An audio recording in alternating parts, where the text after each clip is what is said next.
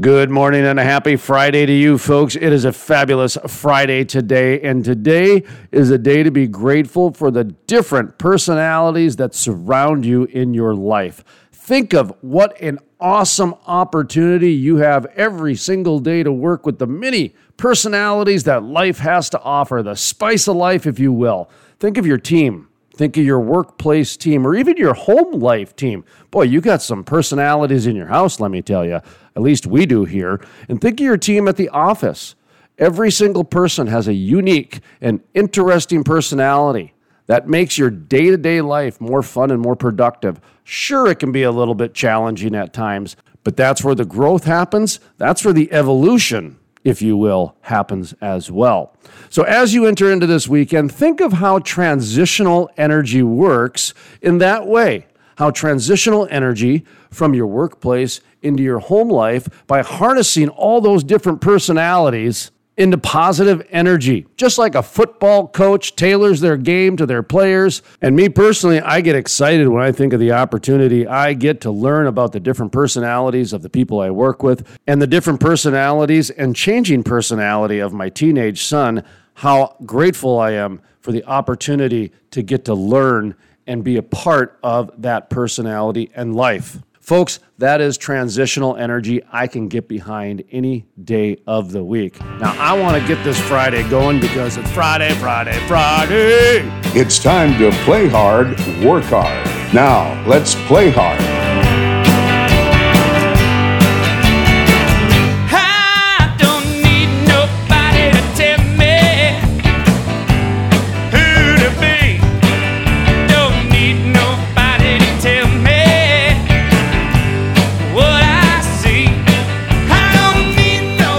Nobody. Welcome to the Crude Life Morning Show. Play hard, work hard. My name is Jason Spees. That is Sterling. It is finally Friday. Oh, yeah, Friday. Hello. Oh, if I fall asleep during the show, that's why. You've had a long week, man. You've had a long week. On top of everything, you got Frackleberry Hound, who's very much in heat, Oh, chasing you around the studio. So been trying to hump my arm Yeah. for whatever reason as a female. I don't know what she's doing. Must be a I'm not exactly Is that a sure. power but it- thing? no, it does look. Um, I wish you guys could see it. Honestly, we might have to start doing video here. She's just she's got her crazy eyes. I mean, just total crazy eyes. Frackle. Wow. So, anywho, um, So it's Friday I'm morning. try to fend her off. Folks, welcome to Play Hard, Work Hard Morning Show. My name is Jason Spees. That is Sterling. It is a Friday. We have Mike Marcil of Orange Property Management in the Work Hard portion. He's got a great interview about uh, some of the trends they're seeing out there because he's he's in housing. He's also in restaurants, and he's in uh, analytics as well because he has a uh, analytics company when it comes to the SEO and that sort of stuff. So he's been seeing some different activity and spikes in different areas like Williston. Really, He's seen a lot of activity for like positive activity. yeah, well, just trends, you know, like inquiries, for example, like how many keyword searches for housing in Williston, North Dakota are now available, like Okay. just those types Yeah. of things, you know. Just uh, so we talked to him about a number of things. Also, I know he's really upset at Xcel Energy. Yeah, tell me about this. I was just really upset at them because their new report came out and uh, something along the lines of they're they're trying to close down the coal by 2030, and you know, I mean, it's just it goes back to this where. Be statewide, totally shut down. Well, North Dakota's big argument for a long time. By the way, we've been broadcasting from the Bakken all week as that we have our air is a quality. And Frackleberry, lay down, lay on. down. this is getting out of hand here, folks. I might have to take a break and actually do something about her because she will not stop. Yeah, run around the city for just two or three hours. Wild. Um, anyway, the coal part is that you know we have lignite coal, Mm-hmm. so it's a clean coal. It's a different kind of coal than what the, the mainstream media is used to, and so. But because the word's coal, Yeah. yeah, he's funny because he's even mentioned before that that we should name change the name coal to something else. Yeah, it's in North gummy Dakota. bears. Right. Just because it's instead of lignite coal, just call it gummy bears. Yeah, or, not gummy bears, but just something Yeah, else. and- something, you know? So I knowing him too, he'll probably go off on frack because I know he's a very uh, big proponent of words and how words impact. And you know, we've talked before about changing that. But folks, we got a good show today. We're going to talk about some social media talk once again because you're starting to see it more and more. I called it. I called it, and boy, it's starting to happen. Shortly after I called it, boy, the WWE came out with some policies and some corporations did, and now kids are getting expelled from schools because mom is on social media, and oh boy, it almost makes me wonder if at the end of the day we're all going to start getting off of social media. I'm wondering if this Black Mirror episode uh, nosedive, I haven't seen it. where instead of a credit score, you got a social media score. Oh, geez, I'd be so doomed, man. based on how you, everything's got to be, you know, everything's sunny in Philadelphia all the time. but I'm not even on LinkedIn. So actually, you'd probably go up in points for that. uh, at any rate, so uh, that's happening a little bit later in the program.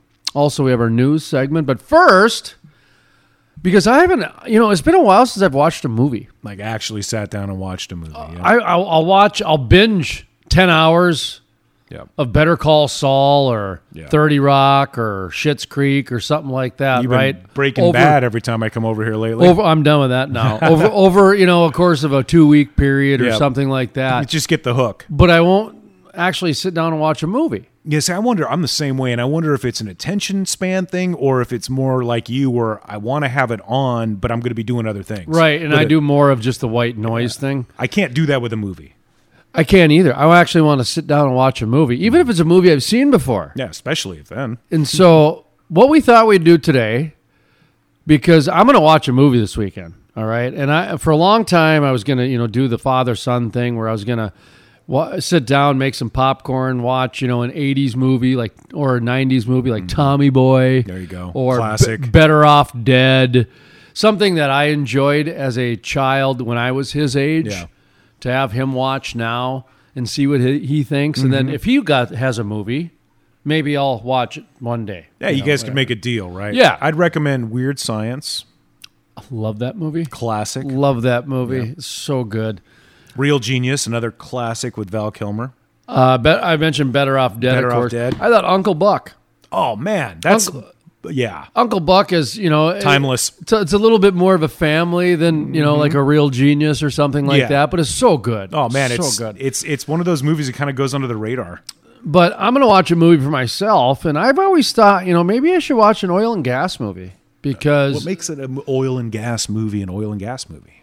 well I went and did a Google search. Uh oh. and Google told me to go to Alta Vista, and then I went to Ask Jeeves, Ask Jeeves, which is and dead, then I- but- and then G- Ask Jeeves brought me to GeoCities, which brought me to Angel Fire. Oh, man. which brought me to IMDb. So IMDb actually has a category labeled top oil and gas films. Huh. So it's like So, a genre. Okay. Best films about oil, according to Ty Priest. well, thank God And for that So- reference. well, that's that's the name of the the author. Priest. Yeah, I'm not Oh, sure what that means, but okay. I'm not going to uh, click on it either. I don't, I don't want the cookies Yeah, involved with that don't- no, name. uh-uh. Don't do an image search. so what's Ty Priest got for us? So let's see what we got here. Uh, number well, we're just going to start with number one and go backwards. Okay, so we'll do about ten of Backwards them. from one. Uh, his number one is called Local Hero, 1983. Local hero. An American oil company sends a man to Scotland to buy up an entire village where they want to build a refinery, but things don't go as expected. Stars Burt Lancaster. Wow. Never even heard of it. Hmm. I've never I'm heard of it either. He meets a obstinate yet plucky girl, falls in love, and changes his mind. If that's what you expect, they don't go that way Really? because things don't go as expected. Well, yes. right in the title. Yes, but that's not what you'd expect. Local hero. I actually I've never heard of this movie. I do like Burt Lancaster though. I've, it surprises me though. So, folks, if, if anybody out there has heard of this movie, we'd love to hear from you. Studio at thecrudelife.com. Yeah, send us a review. or not. Uh, but maybe I'll have to watch it because apparently by Ty Priest at IMDb, it's the number one oil and gas movie with the headline "Best Films About Oil." you can't front on that. Number two is actually one of my favorite movies, and I have seen this. And I did watch this as white noise in the past year, which is. There Will Be Blood Oh, great movie. with Daniel Day Lewis. Yep. It, uh, here's the description Story of family, religion, hatred, oil, and madness, focusing on a turn of the century prospector in the early days of the business. Yeah. I remember when I first watched this in 2007 when it came out. Has it been that long? It has been. When I first watched this, I remember having this conversation with my then girlfriend at the time. I said, it scared me that I was a lot more relatable to that character than I wanted to be. Which one? The, main Daniel Day Lewis. Okay. yeah, because he was man, he was a madness is right. He was a madman. He was an entrepreneurial madman. Yeah. And anybody who's a, a true entrepreneur knows what that means. It's it's not you're a bad person. You just get so focused on getting that that entrepreneurial goal done that other people cannot understand your madness. It wasn't even about the money for him Or It the was- murder. It was it was just about getting the oil. It was just about getting it. Yeah, and where him and I kind of went different directions is that I didn't send my kid away on on a train. Yeah. Because he got in my way. Right. You know, for me, I actually changed my business model to accommodate my kid, Mm-hmm. to be honest. Which is what you'd hope people would do. One of the reasons that we did go uh, hope, inclusion, diversity, all the above when it comes to people, you know, where, where we, we wanted to make sure that energy was about everybody Mm-hmm. was because that's the world I wanted my kid to grow up in. And it's the world they are going to grow up in. Our kids are growing up in that world where they're going to be making those choices. And right now they're getting they're just getting bombarded. We had oil companies that wouldn't sponsor us because we would not go political. We wanted to stay non-political, but they wanted us to Yeah. go political See- because of our research ability. And what I'm seeing, what I think I'm seeing more and more from marketing departments is is they're more interested in can you attack? It's not about Yeah. can you create a conversation. It's can you score points for us? It's changing though. It's hope so. changing. After talking to that reporter, that 25-year-old reporter, That gives me hope. You know, somebody me a lot of hope. that age that you know they've got that that energy and they haven't been beaten down yet Mm-hmm. enough by life, so they're going to keep rocking it. number 3, best films about oil according to Ty Priest, according to IMDb. Number three, which is another fantastic movie, Three Kings, stars George Oh, Clooney, yeah. Marky Mark, Wal- Mark Wahlberg, and Ice Cube. Yep, and that was uh, really Marky Mark's first serious role, I think. Uh, and Ice Cube, not so much, but it was sort of like him expanding out. That was a, that was during the first uh, Iraq Wars where that took place, Mm-hmm. right? Yeah. They basically okay. Well, here's the description. In the aftermath of the Persian Gulf War, four soldiers set out to steal gold that was stolen from Kuwait, but they discover people who desperately need their help.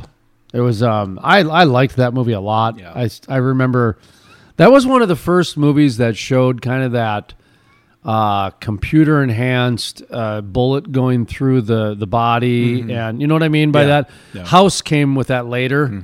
Uh, the the show House was very good at that too, where it shows that kind of that microscopic blown up. Here's what happens. Yeah, was Visual.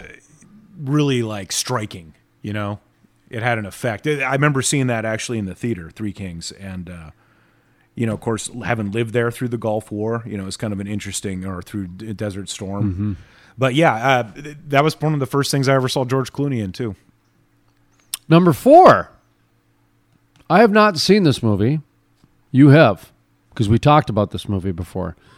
Number four, 1956. I bet you can guess what it is. Giant. Oh yes, starring Elizabeth Taylor, Rock Hudson, James Dean, and Carroll Baker.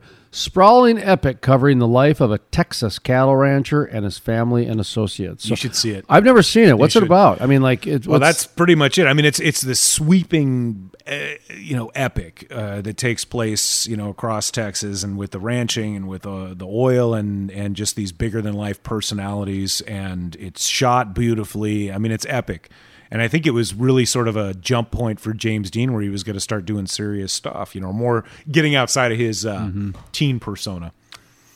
number five movie I have not seen, which you have seen. I think you mentioned it uh, leading into this. Syriana, Yes, another great 2005. I always wanted to see it, but then I had a kid and life changed.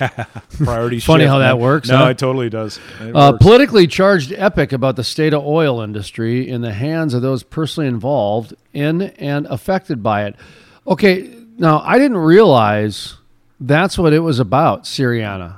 I didn't know that. I thought it was a little bit more about like terrorism. No, it's it's there is terrorism in it, but it's in service of the.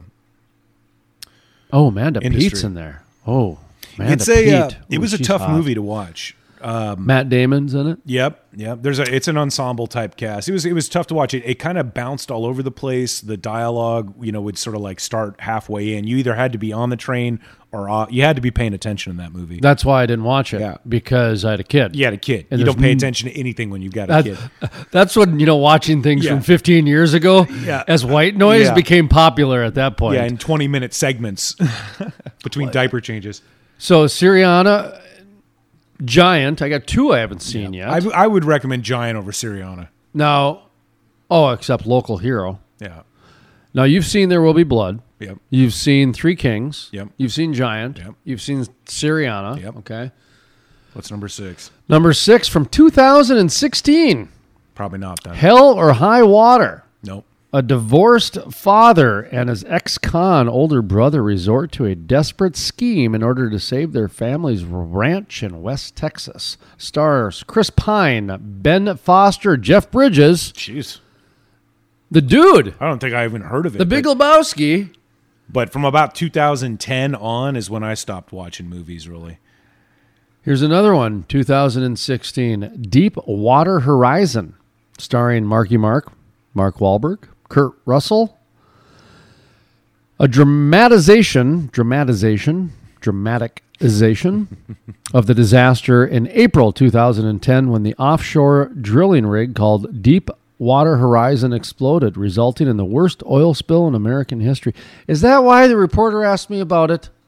I, I'm guessing so. Yeah. because that I mean I bet he's this was impacted by him. You know, I mean he was ten years. Was he 2016? Five. So he was a he was senior. coming, not- he was coming of age. Yeah, exactly. Yeah. Okay, that makes Yeah. total sense. I have not seen it. No, I haven't either. Actually, I you know I, I read a lot about it, and of course it was pretty polarizing. I guess. You know? I stay away from this stuff actually, um, unless there's a reason for me to watch it for research. Yeah. Like if if everybody's talking about it and it's being used against the industry, okay, maybe then. I'd rather see a credible news documentary about it than a dramatized movie. Right. This hell or high water. I wonder what that's about. Anyway, Now, see, um, there's a lot of these that are like about ranching, but where does the oil come in? Here's an interesting one. Boomtown. Here's number eight. Boomtown, 1940, with Clark Gable, Spencer Tracy, Wow. Two buddies who rise from fly by night wildcatters to oil tycoons over a 20 year period. Both love the same woman. Well, Oh, now I can see But, why um, oil was fun. Yep. You put movies out that out there like this with Clark Gable and Spencer Tracy having fun going from, you know, rich rags to riches and, and there's a woman involved, so it's relatable to the average person. It's your perfect well, no formula. wonder people loved oil and that's, gas. That's a formula movie. It's great. That's what you need. Absolutely. And and see how they're using that same formula now for the environment. And they're using that against oil and gas. Yep. So anyway, anyway, number 9 from 2013, another oil and gas movie I have not seen or heard of called Pioneer. Didn't heard of that one either. A thriller set at the beginning of the 1980s Norwegian oil boom and centered on a diver whose obsession with reaching the bottom of the Norwegian Sea leads to tragedy. Well, that's interesting. Now that I would actually kind of watch. Sounds kind of interesting. Yeah. Well, because they're they're gonna they're gonna go drill They're for drilling, oil. yeah. So that's the connection. And it's the exploration to see, okay, what are we going to do first? Yeah. People don't think of that. I, I'd be fascinated to learn more if we could ever get somebody on here to talk about, you know, underwater drilling. Oh, we can. We can. In fact, I, that's a great idea. We should do a, like a week long uh, show on just offshore drilling. Yeah, you know the different segments. You know, like like the caterer. I love the caterer. That, that's exactly what I was thinking. Talking about keeping those guys in good food for weeks at a time. you know, and maybe like uh, the the bathroom guy. Yep. You know, is that do you ship it off or just dump it in the ocean? yeah, really, the septic. I mean, right? work, just man? things like Yeah, that. Just yeah. find out the like maybe that's just one show, the idiosyncrasies of the offshore drilling, and then the next day it's the it's the early exploration, and then the next day it's the construction. Yeah. I mean, Well, dude, the engineering on that kind of stuff just uh, I always love how, it. how Love long would it take to construct one of those rigs out on the shore And- offshore? Y- You know, somebody's uh, using them uh, for launch pads. Launch pads. Yeah, I read an article about Elon Musk using them for launch pads. Remember? oh yes, yes. What's your Just teasing, man. what's your what's your new Lord and Savior? Your idolized? Leader. Nah. What's I he just up want to all his money. I just want him to give us hundred million dollars to do the industrial. The man who finally understands oil and gas. Which is sad, right? no, it's great. I think it's great. If if you know what, if he's gonna bring the the, the people to, to like oil and gas, okay, I'm you for could it. do a lot worse than somebody with his resources advocating for it. I'm for it, man. I mean, if this is the new normal, where if if the only thing that makes you a credible source is you got to be a billionaire and have government money, well, okay, Sign me up. better than Bill Gates. Was I that mean- the end of the? I'm sorry. Oh no, I'm sorry. Okay, No, I was. Um, I just didn't want us to get off on our tangents too. too late, man. I know, right? Was there. that It's nine? Friday. What time is it? Anyways, okay. So number ten, we got to get to number. 10. oh no, we got to get to number eleven. Number ten is called Thunder Bay. Never heard of it. 1953 stars James Stewart. Huh. Shrimpers and oilmen clash when an ambitious wildcatter begins construction of an offshore oil rig. You know what's interesting? Look, I didn't even know that was the next one. Yeah, that's Now I should watch Thunder Bay this weekend. I'm inspired now. The Shrimper, Forrest Gump against There Will Be Blood. now that's a movie. Forget Jason v. Freddy. Man. Forget Predator v. Alien. Bubba Gump Shrimp verse. Bubba Gump versus There Will Be Blood. What was his name again? Damn it. Ah, I don't remember. It would have been such a better bit if J.R. Ewing. There we J.R. go. Ewing, there you go, from Dallas. Bubba Gump versus J.R. Ewing tonight. Okay, number 11, just because I heard of this movie, Mad Max 2. Oh, yeah. 1981. So uh, the post-apocalyptic Australian wasteland and cynical drifter agrees to help a small gasoline-rich community escape the horde of bandits, starring Mel Gibson. By the way, I That's got to love. be the most sterile So- synopsis. but I love I love the fact how Mad Max 2 is ranked higher than Mad Max 1. Well, I got to admit, I, that's what I grew up with, right? Interesting. By the way, I'm just kind of going down a little bit. Network number 14. I didn't know Network was about uh, oil and gas, but it's a television network cynically exploits a deranged former anchor's ravings and revelations about the news media for its own profit.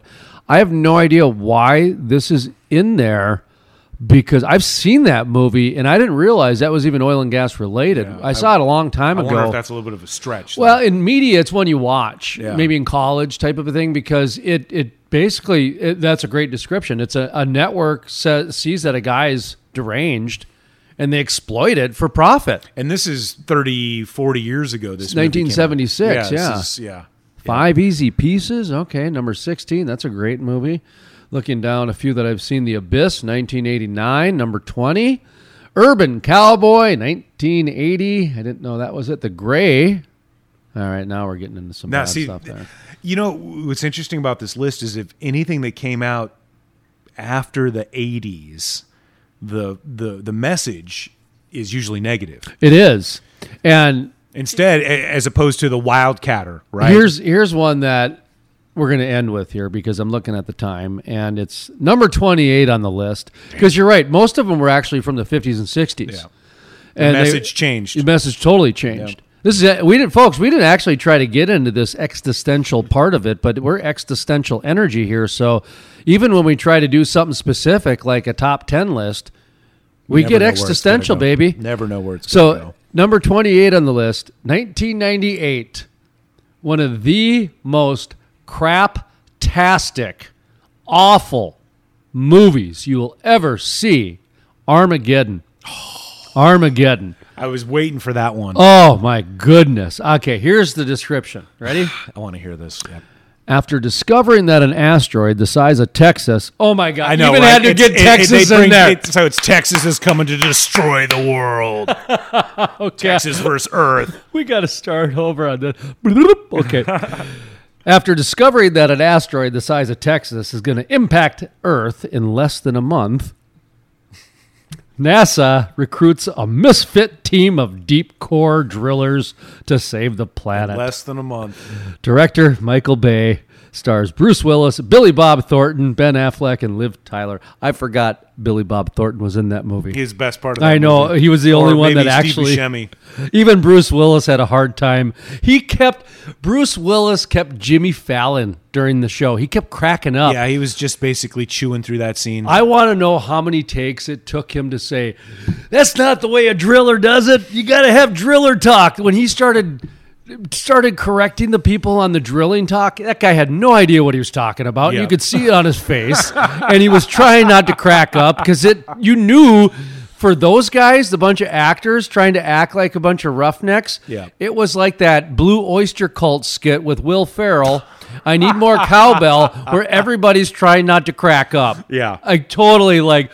You need more drilling because for them that's funny. That Well- that's funny to them. Like you need more cowbell. Michael Bay is all about more cowbell. Totally. that was like peak Michael Bay right there, man. Well, for them this was a love story. Remember, this was a love story movie. Yeah, ben Affleck. The, the drilling was just kind of secondary, Yeah. like the cowbell. Yeah, I know it was Like, right. right? That's that's why this just cracked me up because Bruce Willis, he- they tried to make they tried to make the cowbell the lead, and when they did tried to do it with Die Hard, and it just It just didn't work. Fell fall apart. oh, just uh, that movie was just fa- fabulously craptastic. I mean, it was There was a period in the 90s and towards the end of the 90s where you just got a lot of those disaster craptastic movies. Volcano, Deep Impact, uh, Armageddon, Deep Impact wasn't as Dante's bad. Peak. um, because some of the visuals were kind of neat and it was a little more realistic Little and, and this and that. But this one almost seemed like the script was a and the movie started with a song. Yeah. Like Aerosmith said, "We got a great song." yeah. and I'm then write this song about my daughter, which is a little creepy, but then Exactly. you're going to make a movie. we got this great song. We'd like our daughter to be in it. And Michael Bay went drilling Cha-ching. asteroid. We'll Yep. just do it. Yep. Fast track it. Done. Yeah, seriously, it's like the same people that came up with this the idea to do Gremlins 2, you know. Which Hulk Hogan was in, by the way. He got he got all mad. he broke the fourth wall, best cameo ever. We will have to do worst sequels of all time. Oh, yeah. And Gremlins 2 will be in there, just like Caddyshack 2, which gets my vote every time. Shack 2.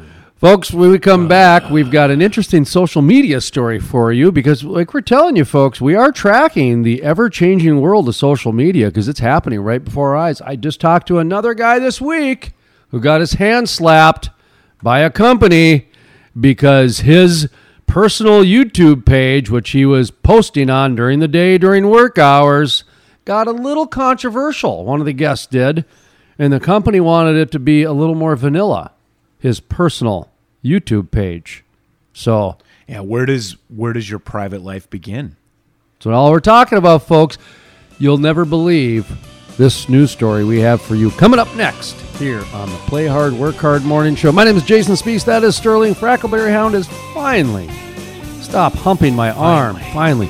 All right, let's go to break. I feel alright. Well, I'm doing okay. I'm here for the moment,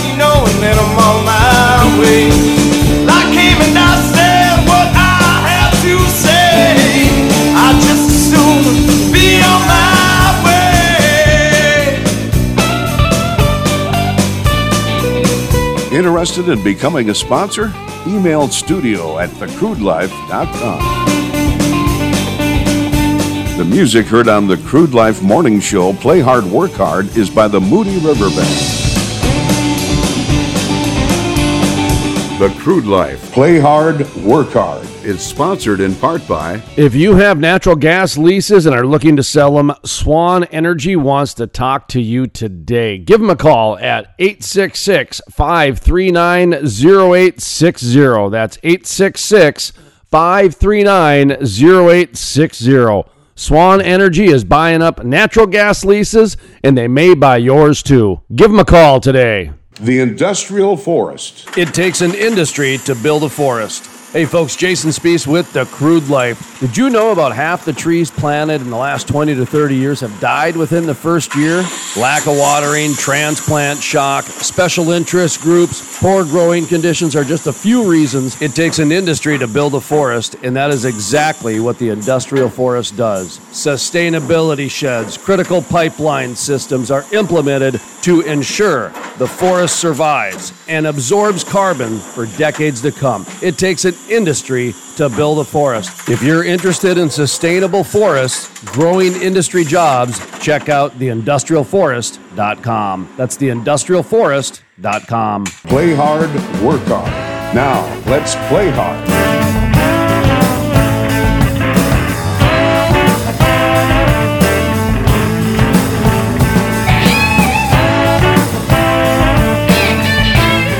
Welcome back to the Play Hard, Work Hard Morning Show. My name is Jason Spees. That is Sterling. In the background, if you hear some noises, that is Frackleberry Hound. Otis is tending to are very much in heat. Nice catch. Frackleberry Hound. Oh boy, you know, in when, Content crunching in the background. when the dog's in heat, you you have to be very careful because Clearly. just a second if they get away yeah. pregnant. I'm afraid to turn my back on her. So, folks, apologize for that. But anyway, this Hey, is this is live. this is so life. We're gonna know, keep going. And, uh, we do it on a shoestring, and we do it. We keep it real. Coming up now. Oh, by the way, Mike Marcil joining us in the work hard portion of the program. He's going to talk about some Bakken indicators that he's noticing out there, as well as a few little banking things, coal. Uh, he's got a number of different topics to talk about. But for now, we're going to talk about some social media shenanigans, the, the social media shamers, the social media police. Kerfuffles. I'm starting to call them now the social media shamers and shapers Can we do an acronym? because they're shaping and shaming. They're they're shaming people so that they can shape society. Yeah. Okay, so what we have here is a, uh news story. But Let's- who's shaping it? That's don't what I always wonder. I mean, is there like a, is there like a mono? Is there like a Bond supervillain out there somewhere, or is it really just all of us randomly doing our stuff? I don't know, man. All right, you're gonna like this story for Not a couple sure of reasons. Mainly because start. it's Catholic, and I know you are a devout Catholic. So, a California OnlyFans mom says Catholic school kicked her sons out over her webpage. So, what? wait, wait, wait. A, a California? What? No, California only. Yeah, this uh, headline sucks. I apologize. California only fans mom says Catholic school kicked out sons over page. Seriously, man. I need So, to go to journalism. that's an awful headline. That's an awful headline. It, That- that because just doesn't what, even what make they're any saying sense. is that the California is part of the. That this is from Schitt's Creek. Moira's Roses, Moira's Garden. This only is where fans mom. Come it's on. a, it's a California mom that happens to have an OnlyFans page, right? Yes. Okay, so go on. Sorry. And for those that don't know, which included me not too long ago, OnlyFans is a, a pay website where you can post content. Some of it is adult, although it's not considered to be a pornographic site. Crystal Jackson, no, a lot of celebrities name. use it. A lot of celebrities. great use it. name, mm-hmm. is the California mother making headlines after her OnlyFans account, on which she uses the name Tiffany Poindexter. Wait Both of those minute. are great porn What was your real name? Crystal Jackson. Great name, right? Tiffany Poindexter. Worst I, name. Yeah, but I kind of like this. This sort of. I guess it's sort of like sexy nerdy. You definitely know it's fake. She attracted scorn from other parents in her community. Scorn. Scorn. Jackson says her three sons have now been expelled from their Catholic school over her posts on the adult social platform. Hmm. Yeah, this article is horrible and and it wasn't even edited. Uh, she said that other parents sent her photos to the school's principal and the diocese, resulting in her children's expulsion. So that sets it up. Kids got expelled. Kids got expelled. Listen to this. Jackson and her husband, Chris Jackson, told The Sun they launched the OnlyFans account in 2019 as a fun way to spice up their marriage after she went through menopause. According to the New York Post, the Mrs. Poindexter persona now earns them more than $150,000 a month. A month? A month. Wait, how much? Wait, Month. A month. how, how does she make that money? Well, now I'm really curious because I need to start a site or something here. so apparently, uh, she mostly posts risque pictures, not necessarily nudes. And I don't think there's any pornography that's actually. Uh, she started snapping the sexy photos with her husband as a fun activity to breathe new life into her marriage. She's told uh, people that the relationship had gone downhill. They were headed toward divorce. She'd started to go through menopause. She said, I was missing that intimacy we had, and a lot of it was because I was going through menopause. No matter what you do, you don't feel attracted or sexy. Uh, It was her husband's idea to post a picture of her wearing a bikini on Reddit. We started in 2019 and no one knew about it. On Reddit. So they were doing it as a way to spice things up. They decided to go for it on the OnlyFans page. There's no kink shaming during the play hard portion of Man. the show. No kink shaming. Fifty thousand dollars a month. I'm not fans. sure how p- taking pictures of, of your significant other and posting them online is going to turn the couple's magic on. But hey, that's like I said, no kink shaming here. So c- continue Absolutely, and I story. can totally see it. Jackson Yeah. told people that about 20 to 30 percent of her OnlyFans image contained nudity, which she says So are she was nude. in a tasteful manner and are not pornographic. Whatever, she says the husband have bolstered her confidence and improved the relationship, or the pictures have with her husband. Dude, you got to realize a lot of these people in power still know what the word gams mean. Well- they, they, they, they were they were alive when you couldn't show anything below the knees or above the knees. Yeah. What's interesting to me is how did this come up, right? Okay. How did how did she get found out? Okay, so let's just kind of recap here, just for a second, just to get people caught up, because I, want to make sure I'm following this. The mother of the three boys who were expelled, her and her husband started having marital problems. Mm-hmm. So, in order to correct the marital problems, they decided to post pictures online of her or him and her or just her. sounded like it sounds like it was you know just sort of sexy pictures of her that they would post anonymously online the idea i'm guessing being you know sort of like people are watching you and then it developed it was suggested to her because of a good response that she look into onlyfans Great. Okay. so she looked into that And if anybody out there is judging it, uh, $150,000 a month, that's the free market Yeah. responding.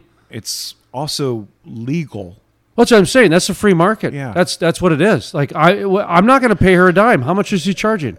i really curious now I'm I'm, um, I'm an idiot. I I I, I roll the dice and spend money so. on dinners and flowers and Right. candies to try to get my pornography. I guess I try to I try to get mine in the flesh in real time. You know, that's I'm I'm that idiot. Well, you know, it begs the question: Is that how does that come to light? How does somebody find you? New shell company. What? Sidebar. Uber Eats of prostitution. You get, you develop the app. I don't. We come up with a name, Okay. but it's probably legal in Nye County in Nevada, where it's legal. Yeah, I was going to say you got to pick your pick your places there. Oh, they probably have that. Never mind. probably They is probably- something. Yeah, probably, actually- probably the chicken bunny. I'll tell you the story something. later, but I worked at a place where next door was a call girl center, so there was people coming in and out all the time, and they would get, you know, in cars with the bouncer guy that would take him to the job. So it was like that already. You're talking about franchising it, though. I love that. So back to the story. Sure, yes. Miss Jackson. she wrote on February I am 22nd. For real. The fact. oh, I every don't come on, you had to do yeah, it. It's Friday. It's beautiful. I am Miss Jackson. I am for. Isn't that the song? yeah, that's Okay. what I'm thinking. Yeah. Oh man. so she wrote on February 22nd. The fact is, people in my community became aware of me in the first place because husbands cruising the net for sexy girls. I became a large enough presence on the internet that the worlds collided. There's a South Park episode on this about Kyle's mom's bush that everybody knew about it, but nobody saw it. She speculated that the car- controversy surrounding her online ac- activity started because one man at their children's school told his wife about her photos. There was a single dad that found me and couldn't keep his mouth shut and told his wife prior to him other dads had found me. and in accordance with man code, kept their mouth shut. Man code. Yep. Good for her. Oh, That's a quote, right? That's a, that's a quote from Yeah. her. Good for her. Actually, pulling- it ends with a with an f bomb, but yeah. either way, it's yeah, good for her for pulling out the man code She's word. definitely not happy. Yeah. Bros for bro, bros before hoes would have been accepted too. Man. Jackson says other mothers bullied her and sent her images. Oh, I couldn't even imagine what that Catholic family went through. Oh my, could could you imagine?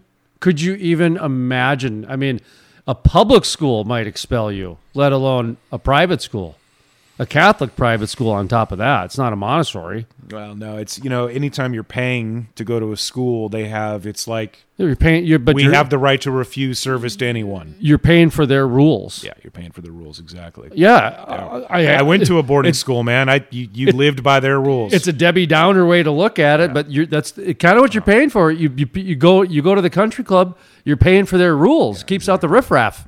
Well, yeah. Me being the riffraff. Yeah. I wouldn't want to go to the country club anyway, man. This just this I wouldn't just want to be a my part of any club that would have me. That's Groucho Marx.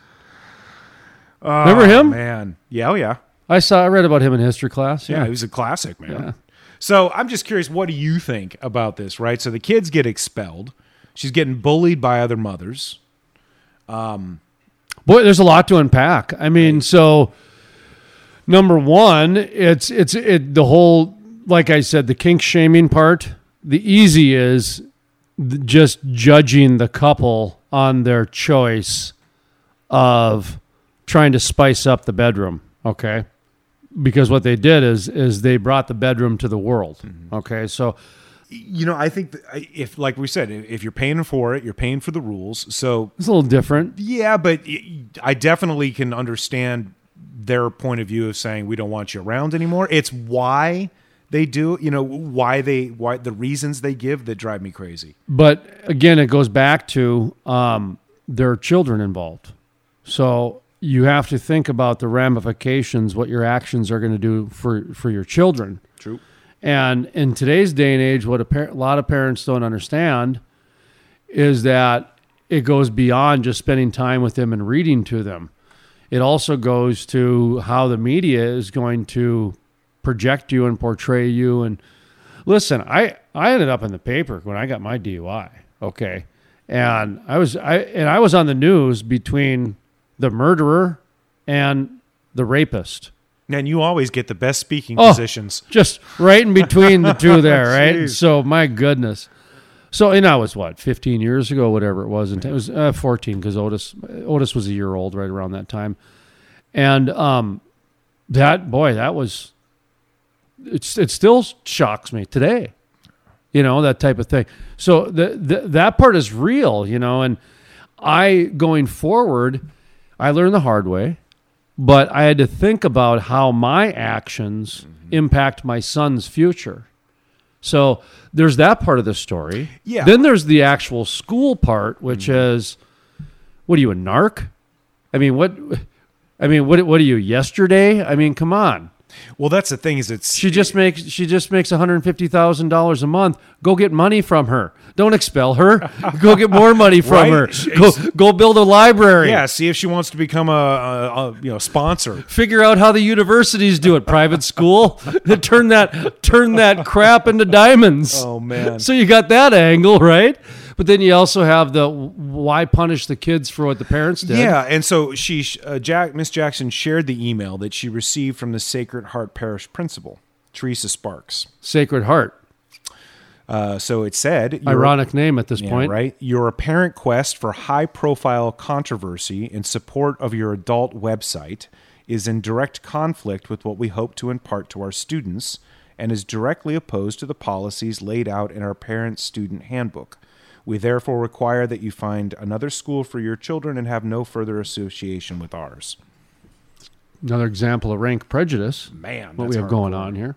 Yeah. So she's hoping that they can get him into another Catholic school, but obviously she's feeling like they're probably gonna get blackballed. Yeah.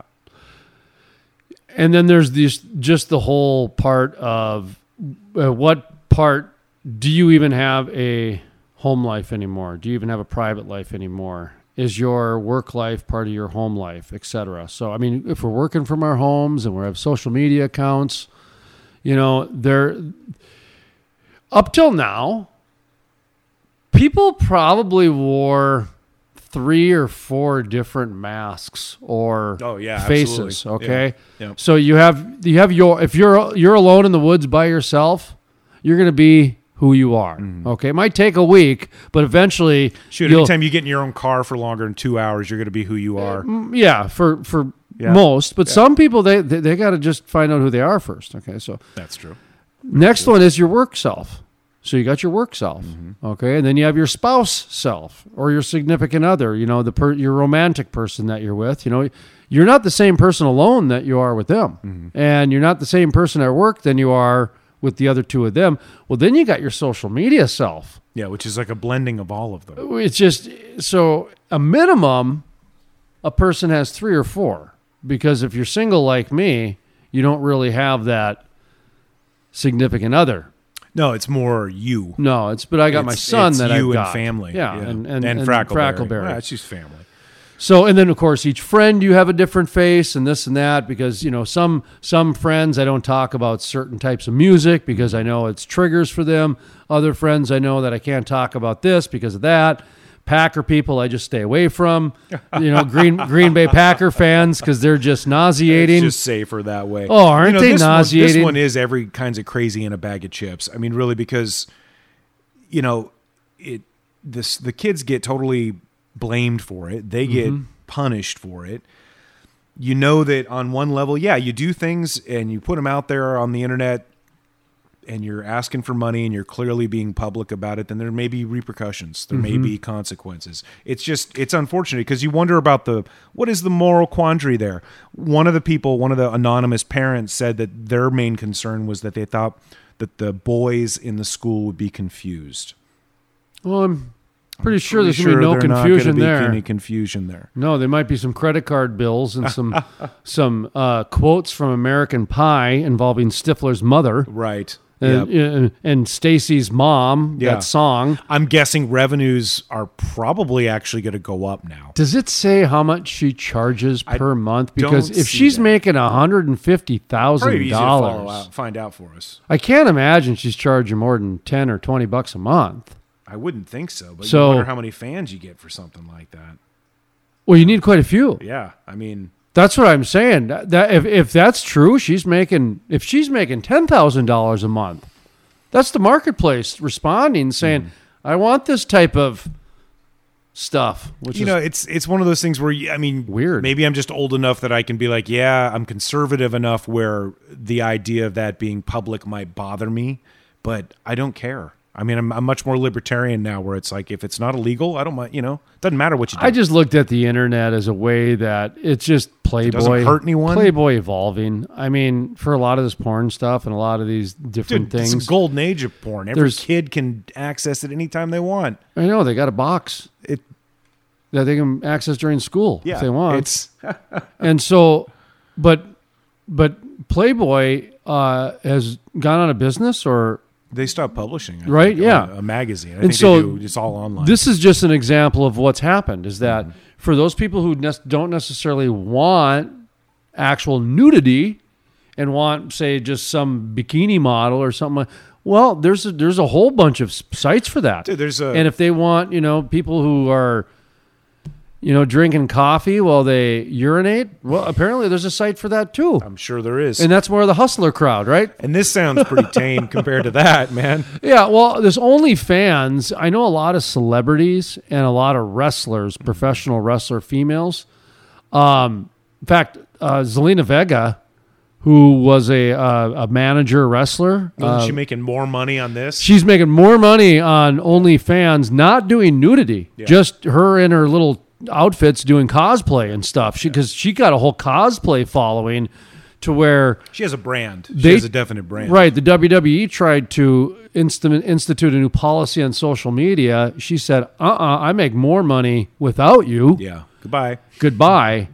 And so that doesn't surprise me, but it's too bad that it's uh, the kids were getting expelled. So that's right. There's so many different angles in this story that it's um, it should be talked about by a lot of different outfits actually, because it, it's a very important one because there can be some not only legal precedent set, but there can be some social precedent set because if one one voice of the social shapers gets too loud, then that's going to be the momentum going forward. You know what I mean? You know, I think the whole way you were talking earlier about social media in general and this sort of canceling out, you know, it's like it just seems like what mom used to say. If you don't have anything nice to say, don't say anything. So I just try to be pretty quiet on social media. I'm not looking to argue. I'm mm-hmm. not looking for that kind of attention because it can get horrible really quick nowadays. It's unfortunate though because there's a lot of people out there that don't follow that. Oh yeah, there's. I mean, that's the thing. Everybody has a voice. Mm-hmm. Everybody can shout from the top of their lungs whatever they want. So you know what I do? Hmm. I just tune it out and don't do the social media stuff. So That's you know, we all have our silos, man. all right, when we come back. Oh, by the way, Mark Marcil coming up in the latter part of the program. News is coming up next, and we'll have that this story here linked. It is Friday, folks. Oh my goodness, it's Thank almost God. to the weekend. Well, the circuit holds the power of the hour, and the light switch turns your tongue sour. There's no way to explain how this got that way. It's the same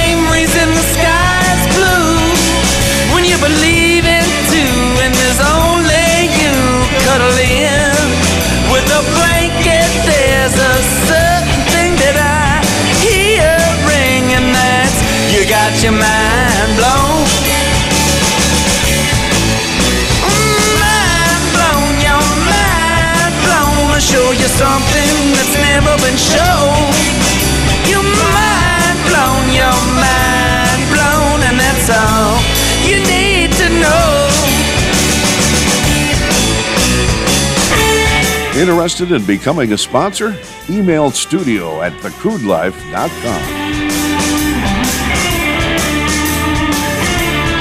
music heard on the Crude Life Morning Show, Play Hard, Work Hard, is by the Moody River Band.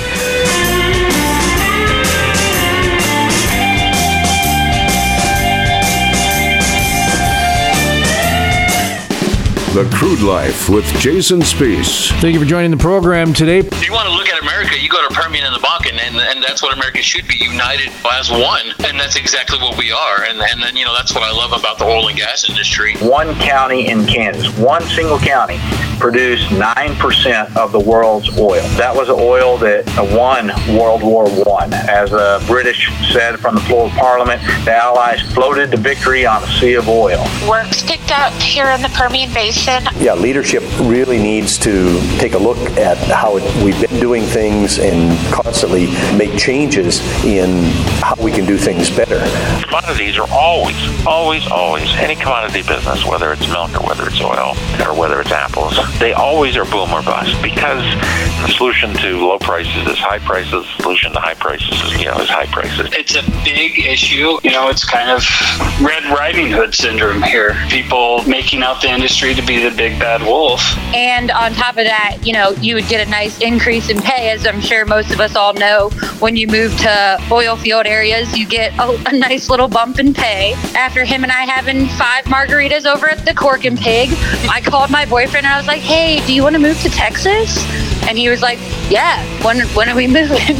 and honestly, we moved about a month after that. this oil and gas industry, I've met some of the best people I've ever met in my life doing this. Play hard, work hard. Now, let's play hard.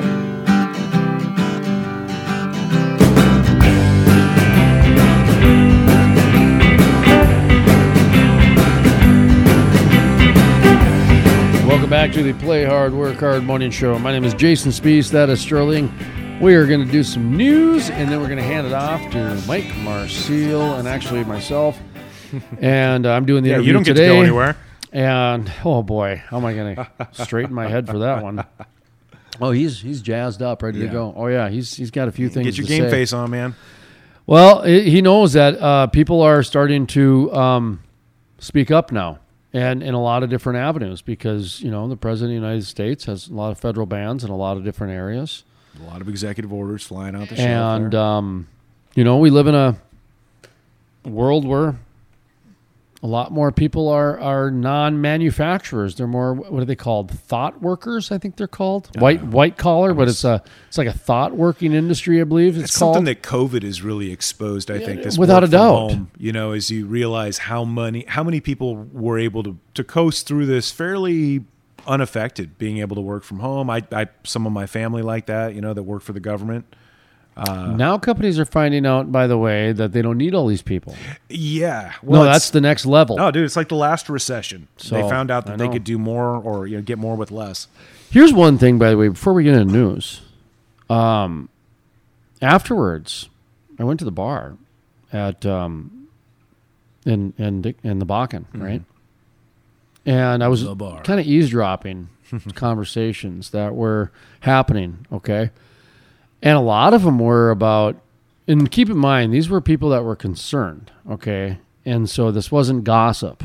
This was talks People of talking. concern about how many people were going to be laid off from XYZ company and if so and so was going to get laid off and you know if so and so could get rehired somewhere and this and that um there was a lot of that I, I was I was eavesdropping on and I, I had to leave it was it was just I, it was too Didn't depressing. yeah it was because I, I I was just around so much positivity and by the way it, not, yeah. it wasn't just all oil and gas by the way it was that's what I mean it was The at the bar so it was different pockets of and some were oil and gas but some was manufacturing and, and some was you know oil you know, and gas or whatever so intertwined, especially in North Dakota. I mean, it, everything yeah. downstream gets affected. So a lot of people are concerned out there with the uncertainty out there. So you know what? If if, if you have a job and you got an employer, maybe give them a call. Maybe give them a give them a nice thank you, and you know maybe thank your wife for being supportive, your husband for being supportive. About, though, you know, is in some cases companies are taking advantage of the fact that that they can get more out of their employees with less employees. I'm sure. You know, so you're it's like you're asking them to do the impossible, and they do it. I'll give you an example. keep telling them to do that. I'll give you an example. One guy, uh, he did this with PPP money. Okay, so he uh, got down to basically the shell, but my my one buddy, he got hung on to. He was he got hired like a month before COVID. Okay, Just but enough time to- but because he could build homes, he the, and by the way, he he was like an estimator. So he had an office job, and he only took the job because he, he basically took the first job that gave him benefits. But he should have been the first guy laid off.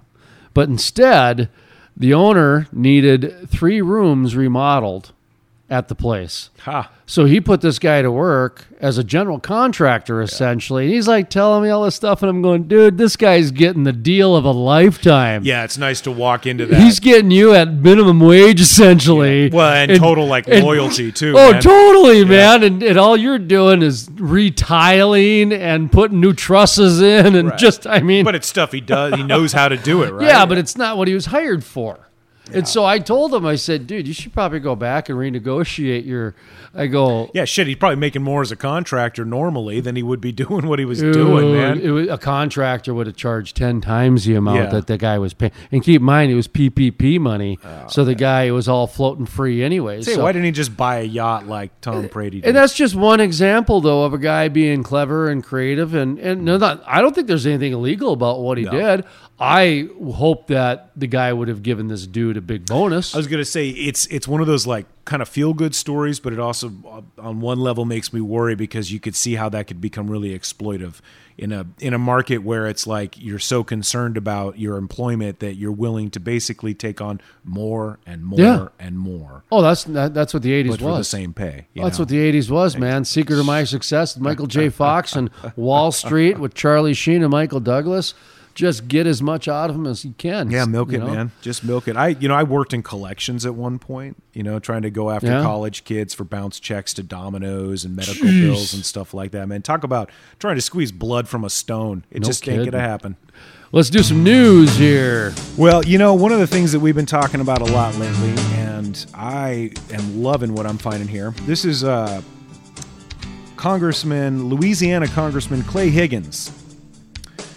Congressman Higgins challenges Biden administration to stop using oil and gas products. This is just awesome.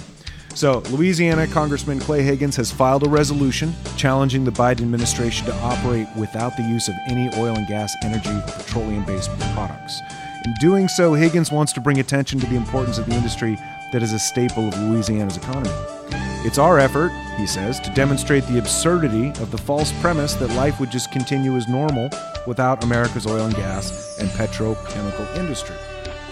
I'm telling you, the fact that we put out there about the three day strike and we want to get the conversation going, this is one of it right here. And, and I'm not telling you that they're connected, but No, keep think- in mind, I think it might be. I mean, this did- is what he's basically saying. I man. did say it to a U.S. senator. He's making this. I uh, you- know. did you say it to Cramer? I said it to Cramer, and he got he goes, "Oh no, Yeah. oh yeah." But what we talked about was that at the end of the day, the oil and gas worker would never do that. Okay, we would we would we would threaten it because we want the conversation to be had on the View and on Sports Shouting and all the other programs Nobody wants to turn off heat to their neighbor. That have been demonizing the oil and gas industry jokingly because it's cool because they want to hang out with Leonardo DiCaprio because his eyes are so dreamy. Okay. I don't know. He looks like he smells. I've heard rumors about him, by the way. I bet. Yeah, yeah. Well, you know, it's a small problem.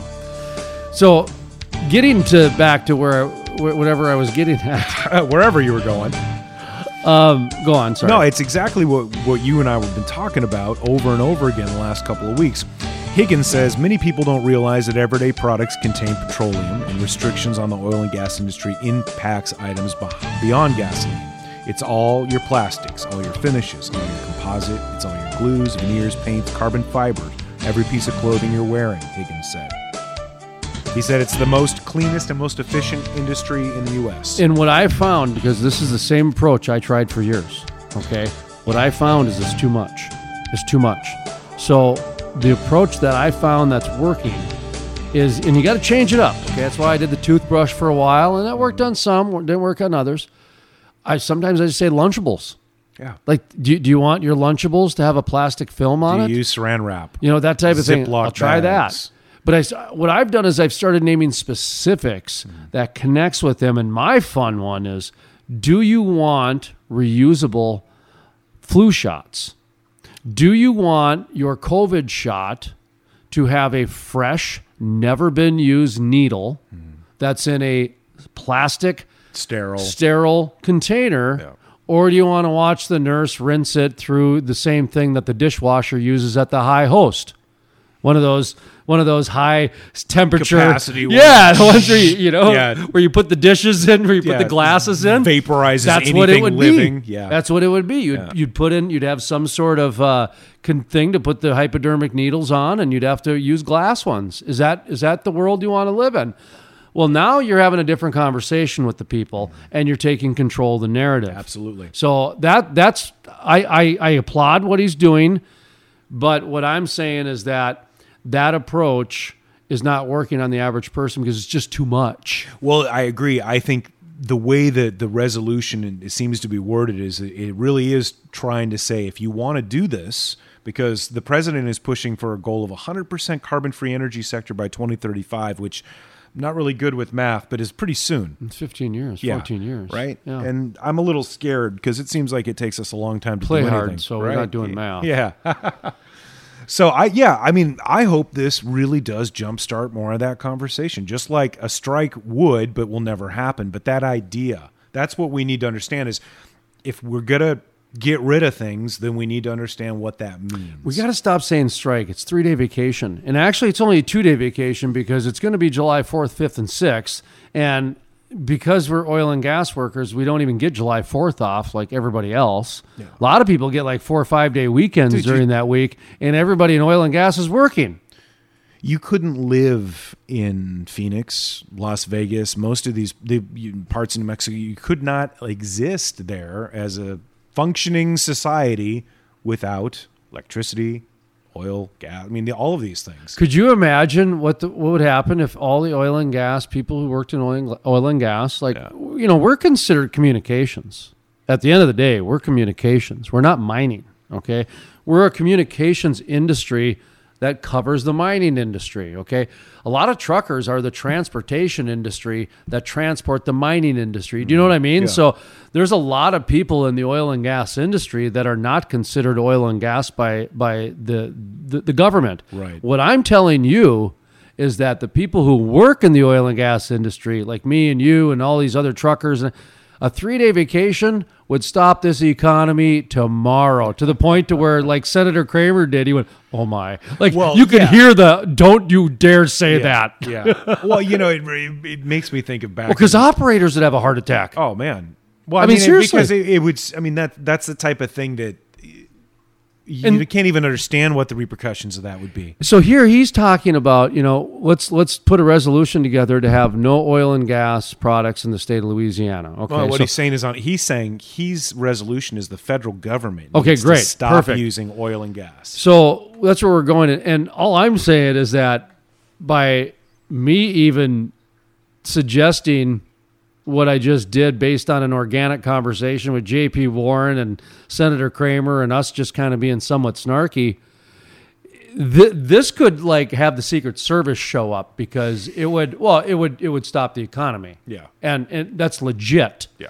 So that's why even talking about it, people don't want you even talking Plus, about it. it's the type of thing where you would never be able to to really coordinate something like that. Oh no, it think. could happen. Oh no, in today's social media world, it could happen like that because you have people saying, "Oh, you want to ban us? Okay, let's try going without it first. That's I- why I'm saying but it I- could you know, happen. I, I think too many people in the industry they wouldn't. You know, well, look what happened down in D.C. with uh, with the with the, the the guy with the flag and the. Oh, Jebediah Springfield hat and uh, and the, uh, The Buffalo Shaman? the Q-tip people, Yeah, yeah, yeah. those guys. So anyway, what's the next news story? All right, so uh, Texas, because Texas is still dealing with that that horrible storm. Texas should pay people's massive post-storm energy bills. Houston mayor says. This comes off of your favorite Yahoo News, Oh, written by a robot. They kind of aggregate a lot of times, though. yeah, too. it's, you never know where it's coming from. Uh, the mayor of Houston said Sunday the state of Texas should pay the exorbitant, exorbitant, exorbitant. Mm-hmm. Thank you, exorbitant energy bills reported by many Texans following disastrous winter weather last week that knocked out power for millions. So many residents have reported stat, uh, stratospheric energy bills. Man, they really like those words. Some in the thousands of dollars as snow, ice, and historic cold wrought havoc across the state and left dozens dead. So we all learned, I think anybody who lives outside of Texas and was uninformed, that Texas electricity grid is a little different than the rest of the continental U.S. It operates its own power network that is largely unregulated. Uh, high demand during a supply crisis, like last week's heating blitz, while power plants were already crippled, can lead to dramatic price hikes for residents with those variable power plans, those wholesale pricing.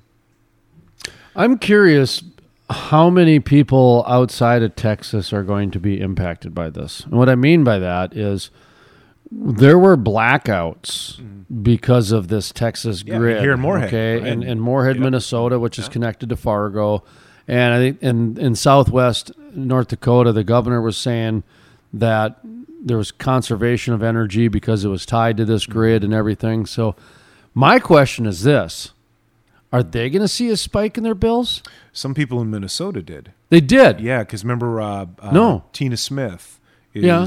is looking into the prices because some people in, uh, I think in Kansas as well and Minnesota saw some huge gas spikes from three dollars a unit up to several hundred dollars a unit. Holy smokes. So, so she's opening that investigation right now, um, and that'll probably start trickling down to this. You know, the ERGOT or EBCOT or the you know the acronym for the Mhm. the council. Five members resigned. I'm not sure how many there are. I think there's 12 or 13 of them. Um, you know, so there's definitely some fallout. So my question is, what if somebody was getting a great deal on power right up until this storm? How much of a bailout do they deserve? For me, fundamentally, it comes down to we should never let anybody freeze to death because they didn't pay their bill. That just seems pretty stupid and kind of bad business, right? You'd rather get your Mhm. money. That comes from doing collections. Uh, so what do you do? I mean, I've been thinking about this. I've been thinking about this actually, and what's interesting to me is I do believe that there should be a compromise somehow, okay? Because there is a certain risk involved because you you want the cheaper rate for a reason. Mm-hmm. And it might be that that's all you can afford too, you know, and that's just a cheaper way to go. But, you know, for a lot of 1099 employees, you pay your taxes at the end of the year because that's really how you make the most money. If you live in an energy rich state, it's probably a pretty darn good deal Right. 99% of the time. And you know, keep in mind, a lot of these energy companies have monopolies, Yeah. and so there are safeguards put in place to protect the people. Okay, so there's that side of it, and then you know, I, I, I get the other side too, which is, um, that they took a risk, and the business is a business, and you know, TS type thing. However, I'd like to look at this in a different way. Hmm. You know how I'm looking at the. you Remember how I'm looking at the pipeline protesters? Like, Yeah. you know, maybe you guys should redirect your energy and start protesting some infrastructure that needs to be rebuilt. Start start focusing on that instead of Seriously, the- that the much new energy projects. on dilapidated bridges. I mean, basically That's shutting what I'm them saying. down. Boom, they're going to Well, get fixed. There, there's been a report for the last 10, 15 years that 90% of like bridges in America need to be rebuilt. Otherwise, they're going to collapse with school buses on it, like in Minnesota. Oh, man, yeah. Okay, so my my approach to this is a little different. All right, so recap this real quick because I just So, real quick, what we're looking at here is the mayor of Houston Mhm. is talking about he thinks that the state should pay for the bills. He thinks Mhm. that they need to shoulder the burden. He says we need to open up the grid to allow it to procure energy from generators outside the state. Uh, as I understand it, they already did, or they were able to do that. They, I know that they were able to pull in some Mm-hmm. power from Mexico and some power from up here, right? But at the end of the day, the people have to pay, right? They have to pay. Right, Somebody right. has to pay. So no, no, no. The people have to right now. Yeah, right The now. people do right now. Right now, you know, right now it's probably shaping up to nobody's going to pay or they're going to No, no, no. Right now, right now, the people have to pay. That's all. That's all the question I'm asking. Okay, so as of right now, the people have to pay, and what the lieutenant governor is saying is that they should have known better, but we're going to help. Right? Yeah, he said. I think it was uh, the other day that he said that uh, you know we're going to try to help people out, but yeah, you need to read the fine print. Okay, so let's just back up for a second here. It's interesting to me that corporations get bailed out right away Oh yeah, when things don't go their way. right. But when the- but when individuals who pay to rely on the safety and the protection of the government against predatory companies or natural disasters or unforeseen circumstances, it's amazing to me that this conversation is even having. I, you know, that we're even having this conversation. I'm curious about like the minutia. I like to get down into the like the if they need to come stuff. out and say listen xyz company you're charging everybody 10 bucks per and we're covering on top of that Mm-hmm. and we'll call it a bailout to you like the one we did the month before then do that but the fact that they're even putting the people through this is, is is a little bit ridiculous because of how quickly corporations get bailed out Oh, yeah. by the government Absolutely. and the people because i this is, to me this is a Too shift of fail, the- but it's a shift of the- of, We're of, of who the fail. government's looking out for Oh yeah, I mean, that's where i'm wondering why no one's having that conversation I wonder about that too. I mean, frankly, if you're getting these huge bills, it's because you didn't lose your power during that. and right? these people should be penalized I, you know, that's what I'm curious about. Were they were these people that were paying? You know, at one point they were paying as much as nine dollars per kilowatt hour. That's up from Okay. an average of twelve cents. whatever their max was Mm-hmm. make them pay that Well, you know, up here, S- something that they that they did by themselves before that they can because keep in mind you can't get blood from a turnip no. i mean a lot of these people probably can't afford what I mean, they if were you use a paying big enough anyway hammer, you'll get something. But yeah, yeah i mean so you, you got to be a little bit you got to be flexible. One, I'm sure these companies sending out a seventeen thousand dollar month of energy aren't expecting that somebody's going to go, "Oh yeah, I'll catch you a check." pretty sure that a robot did that. Yeah, I'm I think these companies are Laughing so its big they don't have a too, human man. sending that out. Man. So that's, that's why it becomes heartless. All right, what do we got next? That, that story kind of. Uh, That's kind of a bummer, isn't it? well, it's a hard story it's- it's a hard because one. because you you you you do not want to enable no uh, the the the type of personal behavior that was displayed on any account. Okay, including the people with the with the energy bills trying to you know gamble, saying, "Oh, we want less because it's better than that. Well, better that's why I us." wonder. Did they send out notices saying, "Hey, just so you know, you're getting charged about 900 times what you normally were, or can you please restrict your power to several hours a day?" I mean, you mm-hmm. know, up here we deal with a lot of off peak and what's called load shed. You know, where you can control your how much you're using, and you get charged if you go above it. You know that kind of stuff. So if you've got that kind of hands-on control. Yeah, you're a little bit more responsible. This is in the middle of a crisis when Mhm. people had very little, if any, contact with what was going on.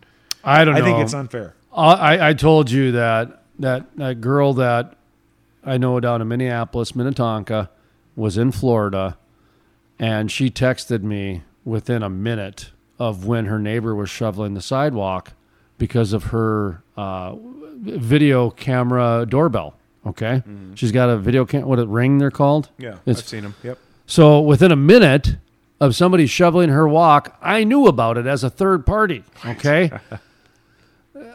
they can tell somebody if their bill's going to go up a thousand percent before just sending them a bill. Well, they That's were all I'm out getting texts at. to everybody about stuff. you know. If- that's what I wonder. I, I haven't read anything about it, so maybe there was announcements that are going out, but they're not talking about that. But my guess is because a lot of people in leadership just basically said, "I'm going to cash the check, go to my golf event, go to my my fine dining cotillion, and call it good."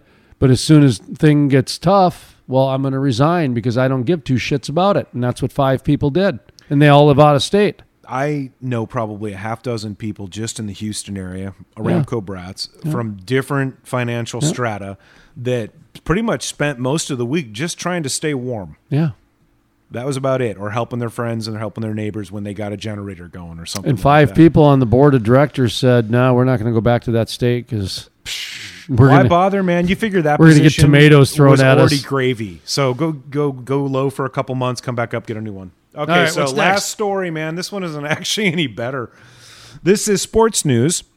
because it's Friday. Sports, Yep. sports, sports, Sports, sports, sports. So, uh, since there's nothing really actually going on in the sports world that I've been all that interested in, I was paying attention to who got into a fight. And Oklahoma football player Spencer Jones, who I learned recently was also holder of the year as a uh, kick holder, nearly loses his eye in a brutal bar fight. So, a viral video of a bar fight, which I have seen, involving a University of Oklahoma football player who broke his eye socket and three Oh. other men, circulated while authorities considered whether to file charges. Spencer Jones, a Sooners place kick holder and wide receiver, I'd want wide receiver to be the first one, filed a complaint with Norman police last week alleging assault and battery around midnight early on Valentine's Day. Oh, man, that hurts. No arrests have been made. Both sides accuse the other of starting it. That's shocking. Cleveland County District Attorney's Office told Huffington Post on Tuesday it was awaiting the investigative report. So, if anybody hasn't seen it, it's pretty brutal. It's only about a minute long. Don't really recommend it unless you're into that kind of thing. But uh, it definitely begs the question as to why would you want to get into a fight in a men's bathroom at a bar at midnight? You know what's on that floor, man. No why would you want to do that? I just I don't understand why you'd want to get in a fight in a bar these day and age because you don't know what you're running into. Right. You know, and this was um, I, the first time I watched the video. You've got you've got Spencer Jones and a buddy of his. They're taller than Yeah. these guys. They they look very much. You know, they're seniors. These guys look younger, a little rougher. I didn't realize they were brothers until recently. But uh, yeah, you're right, man. You don't know. These guys been wrestling since they were kids, and they're cage fighters. So I, you know, I come from a wrestling family, Yeah. so I, I of course have got a lot of respect for wrestlers because they're one of the best fighters, and they're not necessarily fighters as they are wrestlers, but they're so quick and they'll get you on your back that if you're not another wrestler, well, you're done. if you're pinned or incapacitated, you're done. If you're It's, face over. down and they got what happens. they got you in a pretzel, you're done. Okay. And I, I trained for a with a boxer for three years when I was when I was doing my weightlifting days and stuff like that, and I just happened to work out at the same time as a boxer, and we we would train together. So hmm. I would do the heavy bag and the speed bag and the jump rope and everything. And what I learned really quickly is that a boxer could probably take out a wrestler because their their punches are so fast that if the wrestler can shoot faster than the boxer can punch, well, that's who's going to win, right? Dude, I saw Rocky three. And the, the reason that those two always took the, the lead was because when I grew up, there was karate and taekwondo, and that was about it. There wasn't all this Brazilian jiu jitsu. And now, with the You never know who MMA world, in a fight in, man. you and Royce Gracie No and all this, the grappling mixed with the boxing. Mm-hmm.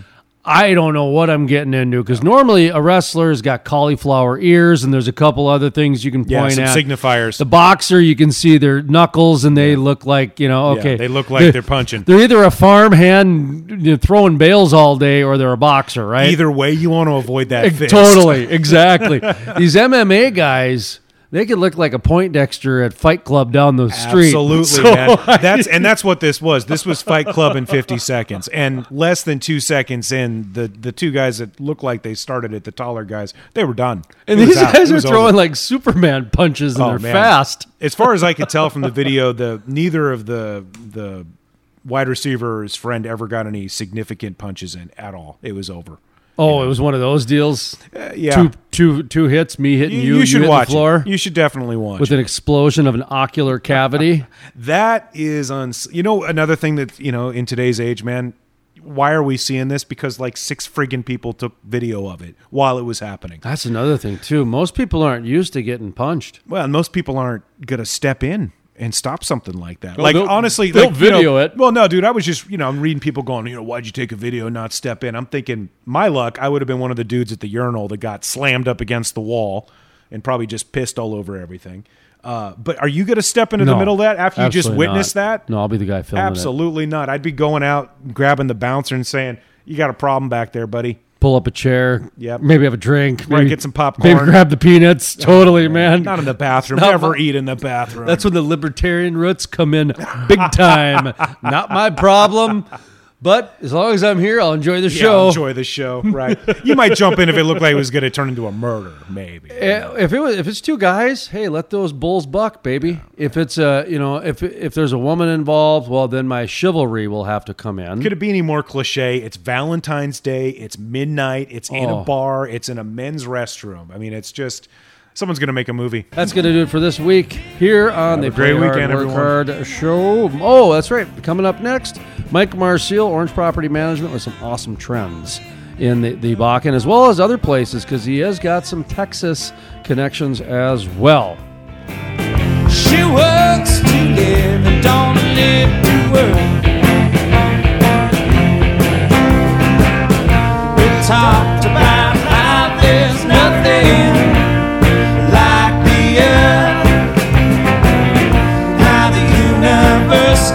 on for never ending miles around. Interested in becoming a sponsor? Email studio at thecrudelife.com. The music heard on the Crude Life Morning Show, Play Hard, Work Hard, is by the Moody River Band.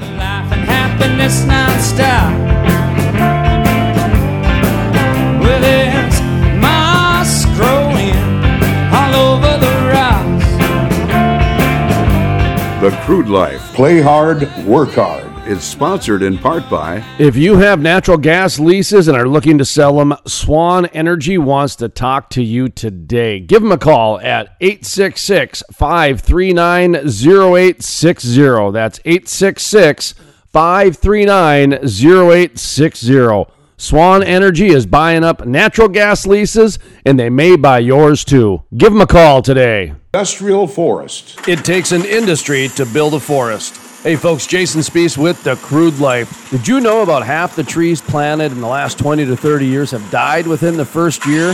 Lack of watering, transplant shock, special interest groups, poor growing conditions are just a few reasons it takes an industry to build a forest, and that is exactly what the industrial forest does. Sustainability sheds, critical pipeline systems are implemented to ensure the forest survives and absorbs carbon for decades to come. It takes an industry to build a forest. If you're interested in sustainable forests, growing industry jobs, check out theindustrialforest.com. That's theindustrialforest.com. com. Play hard, work hard. Time now to work hard on the Swan Energy phone line. All right, welcome to the Play Hard, Work Hard morning show here. We've got a special guest in studio, our industrial forest studios that we're currently building here. In fact, you're a part of the building process of the industrial forest. Mark Marcil, how are you doing today? Great. How are you doing? Not too bad. Orange Property Management is what we're talking about today. One of the companies that you're involved with, where you do quite a bit of rentals out in western North Dakota as well as other places. But we're going to talk specifically about some of the western North Dakota. He's also an entrepreneur and he's also involved with nonprofits and a few other things. So, therefore, he's got his hands and his head in many areas. So, we're going to talk a little bit about indicators because what are two things people do, Mike, when they when when they want to go into a community? They check out the building permits and they check out the vacancies and the rental numbers and, and that sort. Of, housing is what I'm getting at. So, Yep, so uh, how you doing, by the way? And let's talk a little bit about Western North Dakota housing. Well, you know, good. And I think, you know, the reason that I, I thought this would be a great topic is just because I, know a lot of our audiences that are, you know, dealing with, you know, energy and the western side of the state in Texas and the recent events that have occurred there. Uh, you know, stripping out kind of the politics of it all, there are some indicators that we're starting to see on the ground, which for policymakers, uh, people that are in industry and business and planning purposes and all that. Um, sometimes we'll see data coming in a little earlier than maybe you know when people are looking at what happened uh, because some of the businesses that we're in are leading indicators where we're looking at activity 30 60 90 days out and so we're starting to see some trend lines that are starting to occur and they've, they've really uh, they, they were starting to go in january I think a lot of it had to do with the vaccine. If I'm being really honest with you, I think people are watching those numbers, and now there's, you know, sort of a feeling of confidence. We got hit with a couple whammies uh, last year. I mean, I don't have to reiterate, you know, the whole thing of what occurred in 2020, but what, what what a result of that was was really a double whammy. We had really really either bizarre commodity prices, which were hard to plan, an election, which didn't give us a lot of certainty, and then we also had um, labor that couldn't travel or was restricted, and projects that were getting put on hold. And now, um, you know, kind of what we're feeling like it feels like uh, that's kind of an, a double entendre, but um, we know there's projects that are now getting green lighted. We know that there is people that are looking for you know certain things, and we're starting to see a, a spike in activity. And so some of that is web traffic that we can gauge based on keywords and what they're searching for.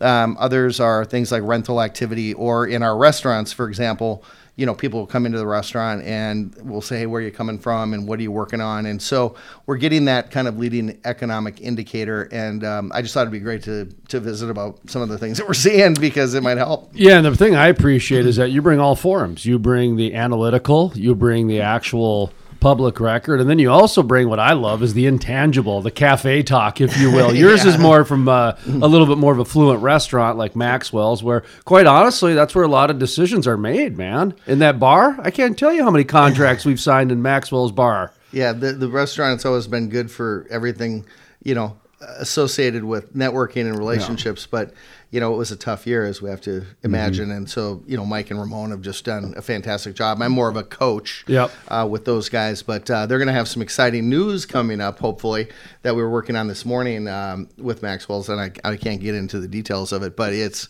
it, it could uh, involve uh, another location for them. So I'm I'm super excited about it. Outstanding. Well, we'll make sure to uh, get the masses notified here on the crude life. And also, the other thing is your housing. Now, before we got on the air, you mentioned that you started seeing a little bit of some indicators that made you look at Williston for the first time instead of Watford City. Not that you're not looking at Watford City, but it just kind of directed your attention there. Well, we're looking at demand. So what, what's Yeah. happening is is we operate in a couple segments, right? So one of the segments that we operate is just kind of traditional rentals, right?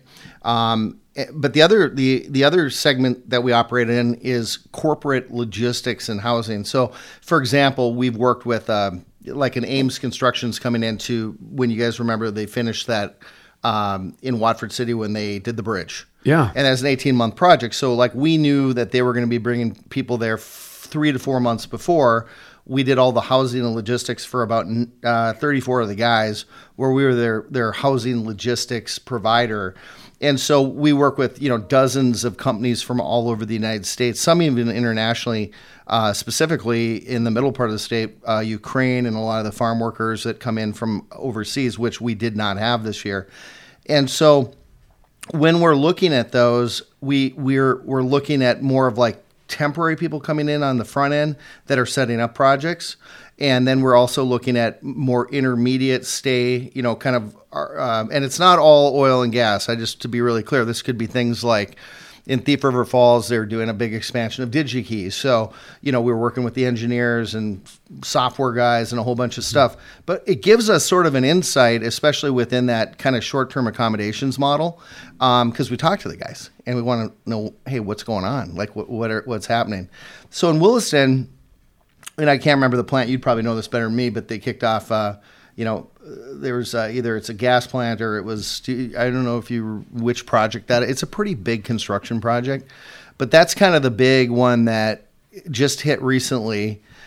We have not, ironically, been hearing a lot about the $63 oil, and we haven't seen that directly translate yet. Well, that's interesting. I took two phone calls today. Seriously, two phone calls today from the the the kind of the consulting operators. They're not Mm-hmm. operators, but they, Mhm. they kind of got a share in it and this and that.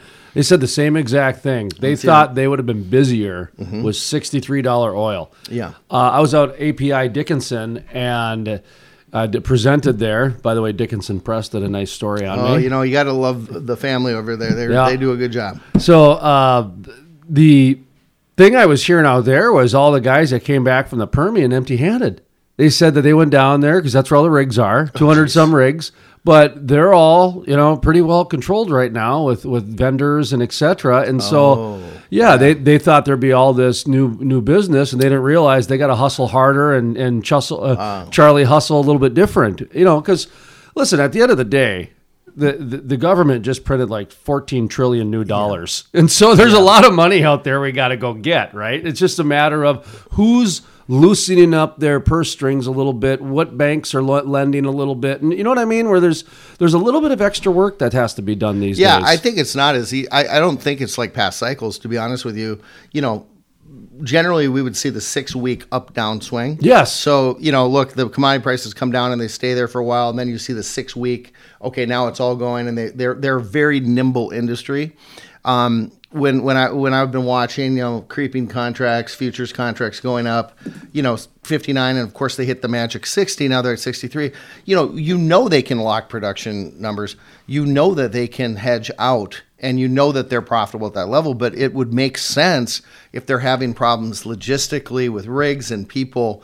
That's the stuff that we're trying to get our arms around in in many of the businesses we're talking to. I just talked to two bankers this week, extensive conversations about what they're seeing, not so much in the energy industry, but just in industry in general in Minnesota, North Dakota, South Dakota, Montana. And there is, uh, and I've said this for a while. I said we're going to have massive labor shortages, and we now are starting to in certain segments you can't get people, and and if you can't get people in units of production in certain industries, you just simply can't get the work done.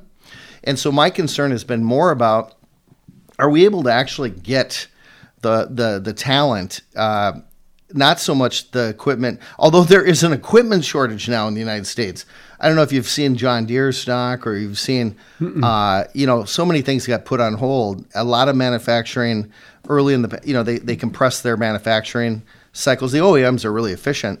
But now are they able to ramp up? All that includes labor and bringing people back into the workforce. And the other thing that I think that you you really have to look at is is the pandemic in the last year. There were a lot of people like linemen that were 67. They kind of stayed on. They were making great money. Um, but they just called it quits. And so, like we saw in a lot of the industries where we have an older skew, very skilled technical labor force, you know, some of these industries don't attract a lot of new young people. Uh, linemen are a good example of that. T and D, power generation, that kind of stuff. And so what's happening is a lot of the guys that were just at retirement age, they just flat out retired. And so how much of our labor force disappeared? And then in the past, you know, they'd contract those guys back and bring them at a much higher rate. But but at what point uh, does somebody that might have health issues and we're still sort of in a pandemic and there is still fear out there? I mean, that's absolutely real. Um, do they just say no? I don't care how much money I get paid; it's not worth it. Mm-hmm. And so, I, I, I, it's just gonna be fascinating to see how that translates into f- inflation in the system, or asset uh, inflation, or commodity inflation. But we certainly are feeling it in labor and wages right now. The fifteen dollar minimum wage is kind of funny in this part of the world because I could never hire anybody for under about nineteen or twenty. Ain't I'm like, oh my god, I wish I could get somebody at fifteen dollars, but um, it's sort of a mute conversation. I think in a lot of our industries. Well, I find it interesting about the disappearing workforce, and one of the reasons why I appreciate your mind uh, and, and your information on this is because you've got uh, rentals in coal country. You've- Yeah, you've and we're, we've got a lot going on in coal got- country right yeah. now. It's crazy what's going and, on. and we'll get to coal country in just a second, but Go got, coal, go coal. You've got coal country, you've got oil and gas, you've got some ag as well. So A you- lot of ag. So you can, Yeah. yeah, exactly. So you you kind of know where everything is, and at the end of the day, you were talking about skills and trades and certain things that do transition from industry to industry because some of these welders, pipe fitters, and and these specialized uh, uh, skills that you need to be licensed in the state of North Dakota to do. But what about all the college kids that didn't go back to school and didn't graduate or put it off? I mean, we've got That- that's we're what I'm not even getting. We're not even getting the college kids anymore. We were at, at my uh, uh, presentation that other day at API. We were going over some of the things that we were talking about on the crude life over the past decade. And about six years ago, for about a year and a half, we did a big feature, just reoccurring interviews with all walks of life about why the trades are more actually valuable than the four year degree right now in Mm-hmm. Correct. terms of Yeah. the, because of what we're talking about, right? Yeah. And so that got me thinking a little bit. And then we transitioned to what's known in the industry as the big crew shift. And what it was is back in 2015 and 16, a lot of the industry leaders were talking about by the year 2022, the year 2023, 75% of the industry was going to be retired and a whole new generation was going to be in, right? I don't know Ma- where they're coming from. It makes sense, yeah, though. Sure. And so what you have is not only the retirees like you're talking about, but that's bringing in a whole new mind as well. Well, and how did that play into this power crisis that we had in Texas? I mean, the thing is, from a T and D perspective, you, you do look at Texas somewhat self-contained. I mean, it's a good example of Great example. I mean, you don't have burstable guys there, and and linemen. And when you have that stuff happen, that was traditionally NSP. When we were growing up, it was NSP had guys out there Yeah, at three no- in the morning on Northern States Power. Right. Yeah. Uh, yeah, I'm dating myself. And and we were watching that crisis unfold, and and to a certain extent, it, it really showed the gutting out of the trades and the, the lack of, of bench strength that we have. You know, because they come from other parts of the country in crisis, and so we're looking at that as, I mean, if you want to talk about a crisis, talk about you know a really big push for for electrification of, of our industries and, and at the same time a depopulation of the skilled electrical mm-hmm. trades.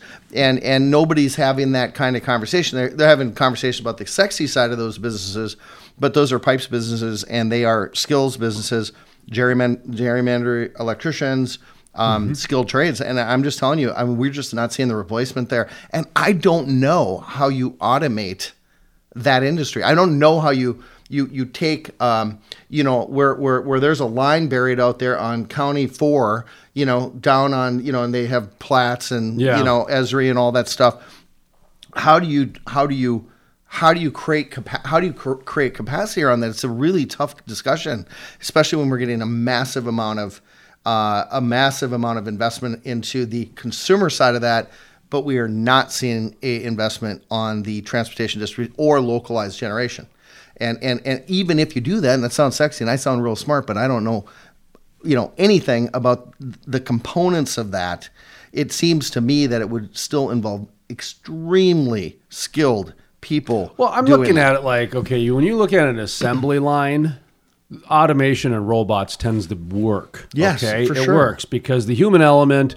There's just there's tired and and and drug use and all kinds of you know Yeah. things Old guys like you and me with arthritis. Exactly, that go into the uh, or you know I'm going to watch Netflix videos while while you know doing quality control over the over the beer, you know, type thing. Robots take care of a lot of that different automation stuff on the welding and the spots and that sort of thing. You're right. Out in the field, that's a whole that's a customization that we're not there yet. We don't have Terminator robots walking around. Well, and I don't want to bring up the dirty word that nobody really wants to talk about, but in most countries like Saudi Arabia and Kuwait and uh, Good- and Qatar and all these, they bring in people from other countries. Yeah. So they have um, guest worker programs with skilled labor and construction labor. This is something that, uh, again, stripping any political conversation about it. Generally, every summer in Beulah, we have Ukrainians that come in and do a lot of skilled farming work with really, really expensive machinery, and and um, and and we don't have a policy on that right now. We don't have a hey, we need uh, not from you know the southern part of this this you know where we're from, but hey, are we going to Poland and are we going to pull twenty five you know twelve thousand engineers out of the former Soviet Union to come on guest workers and to to work in these industries where they might have more skills, but their labor costs are really really really low comparatively to the western side of the the world. But then we've got COVID and you've got travel restrictions and, and the free markets are hampered. Mm-hmm. And so, again, it's just, you know, it creates uh, anomalies, but there's also opportunities. I think, obviously, with every uh, challenge, there's always going to be a corresponding opportunity. Bigger question, though, I think, which uh, for another day, and, and we'll uh, transition into your coal country next. But I think the bigger question is what, what you mentioned earlier is how do you make welding and pipe fitting and electrician work sexy to you know the younger Have generation? you ever met a boiler worker? I have. I have. In fact, I just got a text this morning from one who he had to go and have a nerve uh, surgery because it's a tough business and he drives all over the state. Well, we're And- dealing with Boilermakers right now in Beulah, and we've worked with these folks for 20 years, a lot of the same folks. Um, for two and a half years, uh, they're, you know, of course, the, the four letter word coal. Yeah, yeah. um, and, and, and a lot of pol- bad policy coming out of Minnesota. And I'm going to just reiterate bad policy decisions coming out of Minnesota that really does hurt our industries. And I'm not trying to be mean, but it, it's true. And it's senseless and it's sort of like dumb. There's, there's sort of like ignorance on fire without a plan. And our issue that we're seeing is they pu- they deferred projects. You can't defer maintenance forever. And then we had a rail spur fire that they were going to bring a crew up to do, you know, what we call our, our boiler turns, or you know, they have to maintain the plants that are there, and they weren't able to because of logistics and COVID. And now we don't know if it's two or three at the time, and now we have no housing for them at all. We are completely full. We are overwhelmed. I've got a staff of twelve people there right now that are trying to make ready units that have not been in in in use for four years um, because of all of this downsizing of coal. And now there's this now there's this immediate demand, and so again the the the the the, the chop. The chop in the normal cycles that we've gone through for 20 years, where we knew they'd come in and we could plan around it, got disrupted. Some of it was policy driven, some of it was economic, uh, but now some of it is things we can't control. You know, things like a pandemic. So, um, How have the uh, states and the corporations been in the past year? And and let me just expect. It's funny. I got a call from Texas from one of our clients while you were here, and I know who it is, and I I know that it's a group coming up to uh, Watford City. I just know it is. Okay, and the reason I ask is that you know in the pa- the last year, a lot of people have been using COVID as an excuse not to talk. Oh, yeah, to people use that Yeah, they, that they don't want to talk to, and et cetera, et Yeah. cetera. Everybody's busy, right? Or everybody's afraid I just blame everything on COVID. Right. Well, Yeah. no, it's just I'm kidding. it's been too long for 9-11. I'm Something really else had to tired and don't want to get out of bed. Oh man, I'm having a COVID day. I'm having a COVID moment. my kids are my kids are already telling me he doesn't want to go back to school because of COVID. You know, so it's. But I, what what I'm getting at though is that uh, the states and the corporations are are very involved right now with the marketplace. Okay, they're they're they're very involved with. They're trying to be. I don't know how involved or effective North Dakota's being in coal at all right now. I mean, Well, I know there's a lot of talk. I don't know. They're, the the state is. Well, the I state mean, with is. the reclamation fund, I mean, Sure. there's a little There's bit, but millions of dollars that the state has to help with. are they going to take over that coal plant and make it the Bank of North Dakota too? I don't know, but I mean, but, I mean, is it viable, or is it just going to subsidize the money losing industry? I mean, what if? What if? Okay, let's just get into it for a second. Okay. so we, we won't even get and to it's Xcel. okay. No, no. Here, here's how you could support the industry, and this. Every, I'm going to get shot by saying this living in, in the Red River Valley. Xcel Energy is a Minnesota company Yes. that is in the utility business. It is a Minnesota company that is waging war on North Dakota. Let, let- make no mistake about it. You Can can, read. Hold on. Okay. They're waging war on North Dakota. They don't like North Dakota. They want nothing to do with North Dakota. They're doing everything they can, short of the Interstate Commerce Act, to try to impede that production of coal, irrespective of the environmental stuff or anything else. It's a political groupthink conversation. So if you are on the Industrial Commission or you're on the, you know, if you are uh, on the PUC, it's simple if you mandate that they have to have X amount of, of energy because of reliability and safety from North Dakota, or we won't give them a license to operate in North Dakota. Now, Xcel can make the decision. We can go to Cass County uh, Electric. We can go to other MDU. We can open up those monopolies. Those are public utilities. And so cut them off cut off Xcel power. Just say you can't operate. If you're unwilling to use our, our generation, then we're unwilling to provide you a license to do business in our state. That would be one very unpopular, very lit- litigious, getting sued kind of thing. But the thing is, Minnesota use litigation against us all the time. I was.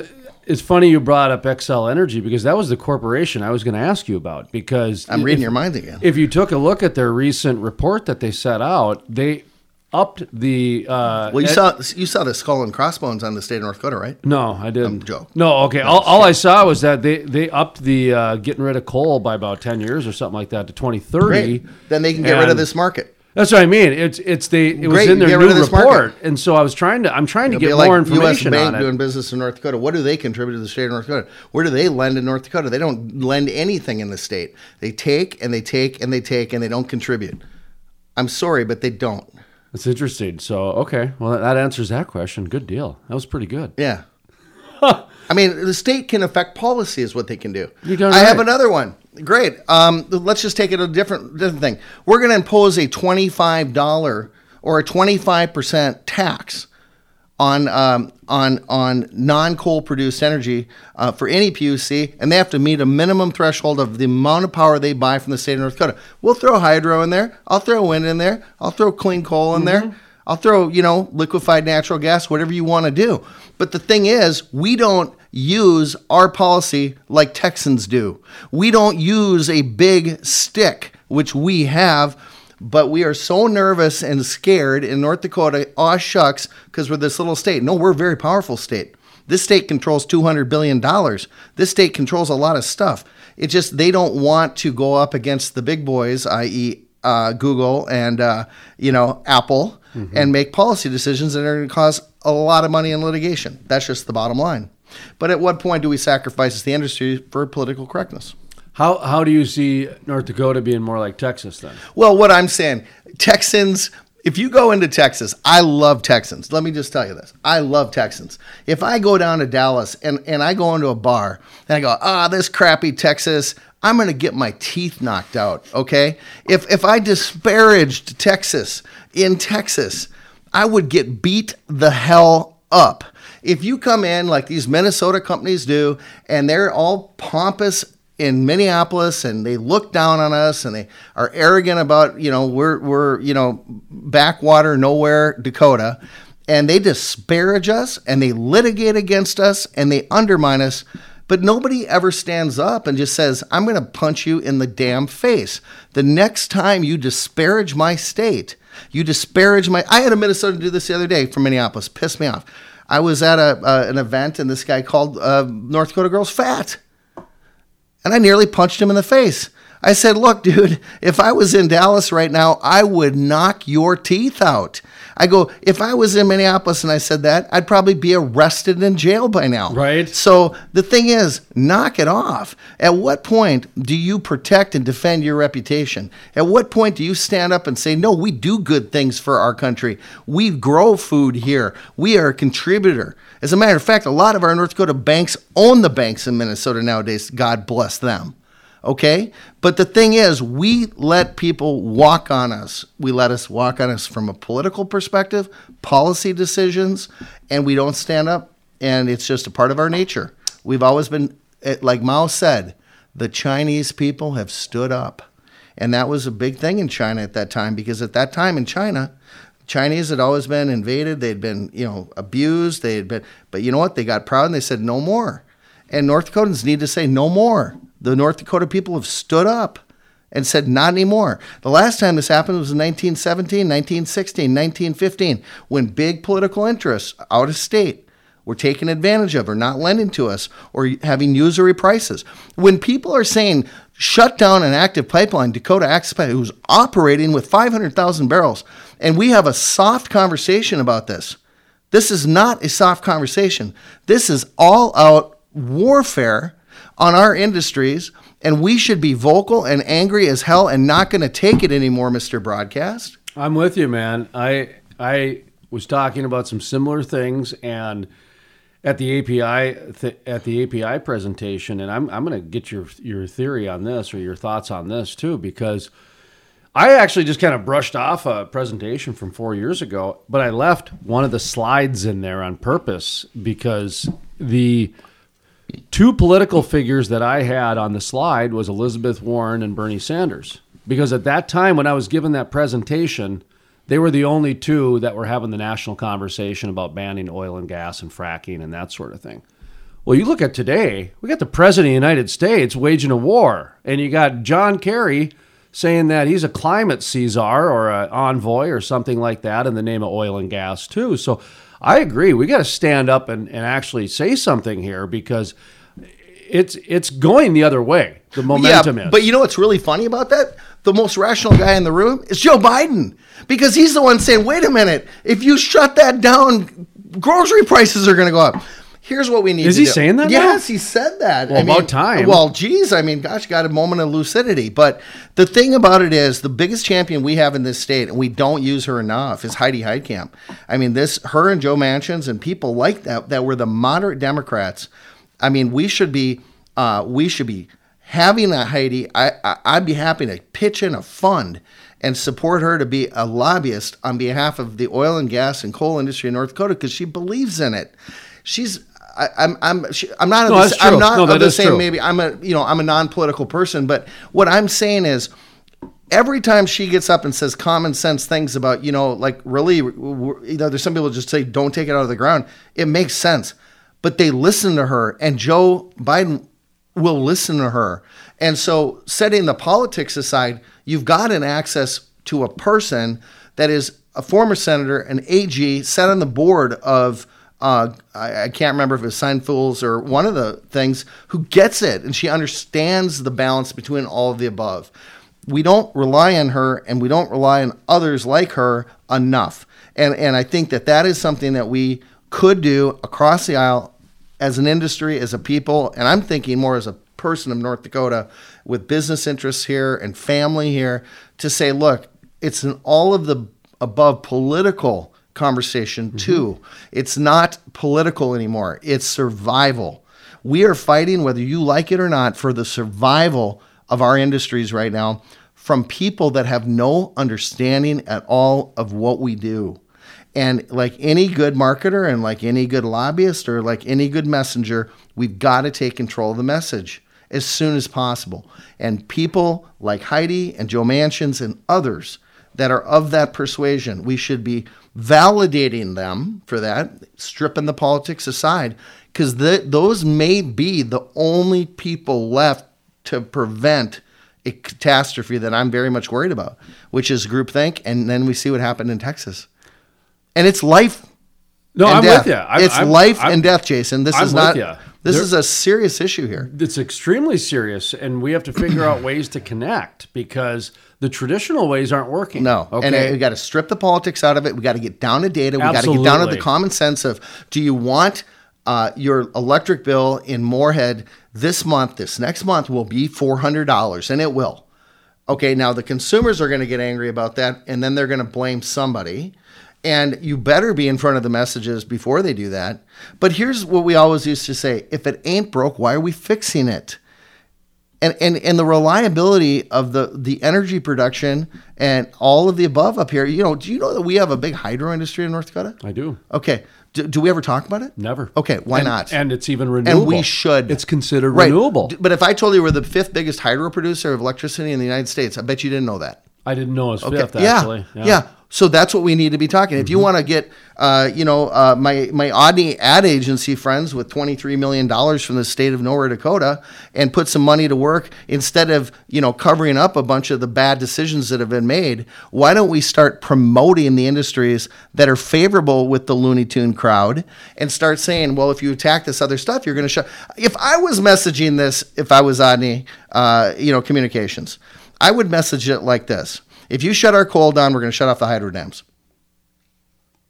Okay? That's it. They're interconnected. You can't take my right arm and chop it off and expect me to, to, to live as a whole entity. Okay? I'm going to have half of an arm. So we are an integrated energy uh, production. We use natural gas. We put it into our synfuels plant. We create commodities, right? We create byproducts. We don't even use the natural gas that we, the coal that we have up in Beulah. We're creating 20, 30, 40 different industrial byproducts from coal. Do we ever talk about that? Do you know that a lot of those are used in batteries for, for, for all the stuff that they're doing in electric power, uh, the, the electric stuff Oh, that they're doing? Yeah. Okay, but do we ever talk about that? Do we talk about we are the Saudi Arabia Byron Dorgan of wind? Okay, we are, but but but now we're like now we're brother against brother and wind. It's like you know wind's bad and we're beating each other up because reclamation and all this bullshit. I mean the thing is, why don't we just start to get our messaging?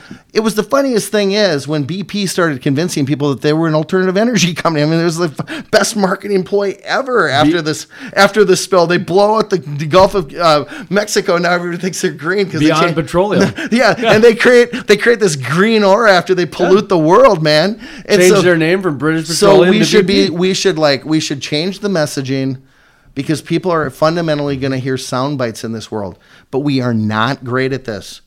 Okay, get some college kids from NDSU. Do an open RFP from the state of North Dakota. It's two grand, not 25 million. And give them the next uh, version of North Dakota, how we should message renewable, sustainable, clean, environmentally uh, friendly energy. And I guarantee they'll do better job than any of these big agency will ever do. I, I couldn't agree more. So that's part of the problem is not what we do, it's how we tell people what we do.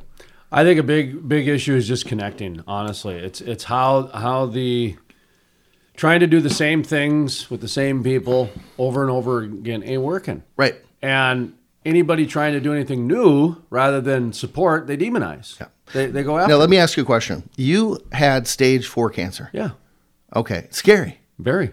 Okay. Now, if I asked you this, uh, Jason, did you react to your cancer or did you respond to your cancer? What What would be the more favorable?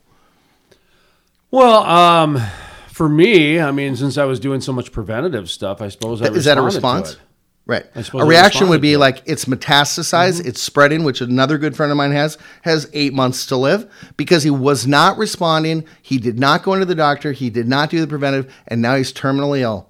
What you did is you took a proactive, responsive, Mm-hmm. aggressive approach to all of the above, didn't you? you it was nutrition, it was exercise, it was everything. And so government is typically a reactionary entity. They are never a responsive entity except for in local and county and state government. So we know that flood protection is an issue. They're responding to that in this flood bonding bill, but that's a 20 year conversation and planning. It's it, it's a reaction to the 08 flood, the 97 flood. That was the reaction, but the response has been to have a plan. We're good at that in this part of the world. We're great at that in this part of the world. So we need to have an all of the above messaging. Um, you want to talk about an existential threat? Okay, they say ex- existential threat. Climate change is an existential threat. It may or may not be, but I will tell you what is right now. If all of our industries get shut down in North Dakota, that's that's my existential threat. I would say that's a crisis for me. having uh, what industry shut down, having Uh, socialism ushered in. What? Yeah, like you know, like all of the above. How am I going to power tractors if you don't have fuel? Yeah, it's interesting. I mean, even you know, Harvesters. Even, even if you hold up this this orange property management plastic pen in my hand. What do you think that was made out of? You probably bought these for you know five thousand of them for about a dime a piece, right? You know, at the Oh, end of the day, yeah. maybe twenty cents. Mm-hmm. Otherwise, now without petroleum pro without petroleum, it'll be like four bucks. No, it's going to be paper straws, which I hate drinking out of. But no, oh no, they'll, yeah, they'll no. figure out like corn plastic, right? You know, something like that. And that might be fine, but like right now, you can't replace all that's that right that's now. what I'm saying. People don't understand. What about the surgical equipment? Yeah. What about Lunchables? Do you think people want uh, What some about sort of pharmaceutical products? Like, do you realize what goes into the drugs that you take? Right. I'm just saying the world is interconnected. It's not you can't take one component and and and I w- really wish that the name of North Dakota would have been West Florida.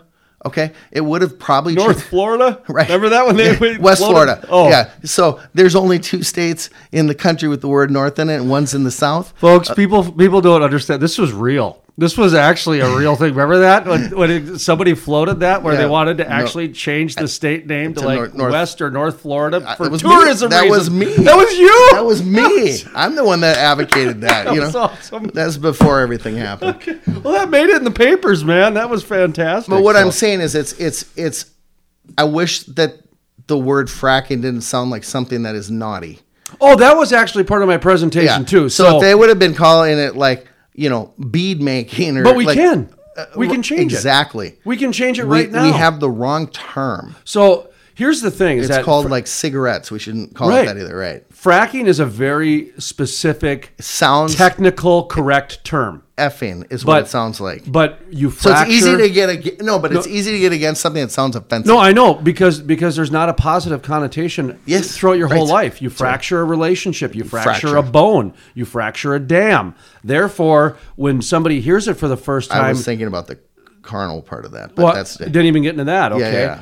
But so that's why we have our Frackleberry Hound. For the first time, somebody smiles and laughs when they hear that word. Okay, and we tried to use freedom juicing, but we got we, we got we, we got you know heckled by our own industry. We tried horizontal drilling. I'm sorry, horizontal flushing because your poopy goes flush, and kids would laugh at that, but adults didn't like that. So for three years, we've tried some different words than fracking. Well, and maybe the Petroleum Council and those guys need to come up with a new nomenclature around the industry. That would that be- maybe won't hurt. That would be how it would get done, Yeah. uh, as opposed to a crazy guy like me trying different Right, things because at because different events. words words matter. They damn right they and, matter. And, and messaging matters So- when when people believe what they hear. Back in 2013, I went to Jackson Hole, Wyoming, The big thing where they bring in the Federal Reserves and all that stuff, and it, it- it's they have so many.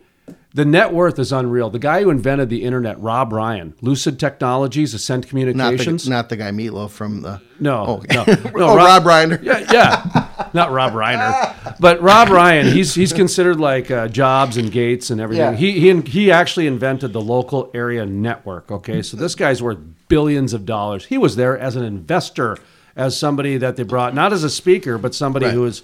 So it's very high level. They had Rolls Royces there that you could buy. You know, that's test drive. Um, the first speaker was whoever the Western Energy person was, the CEO. He was kind of the big get. That's, you know, Xcel Energy would probably be Yeah. ours, or MDU, or uh, something like that, right? Right.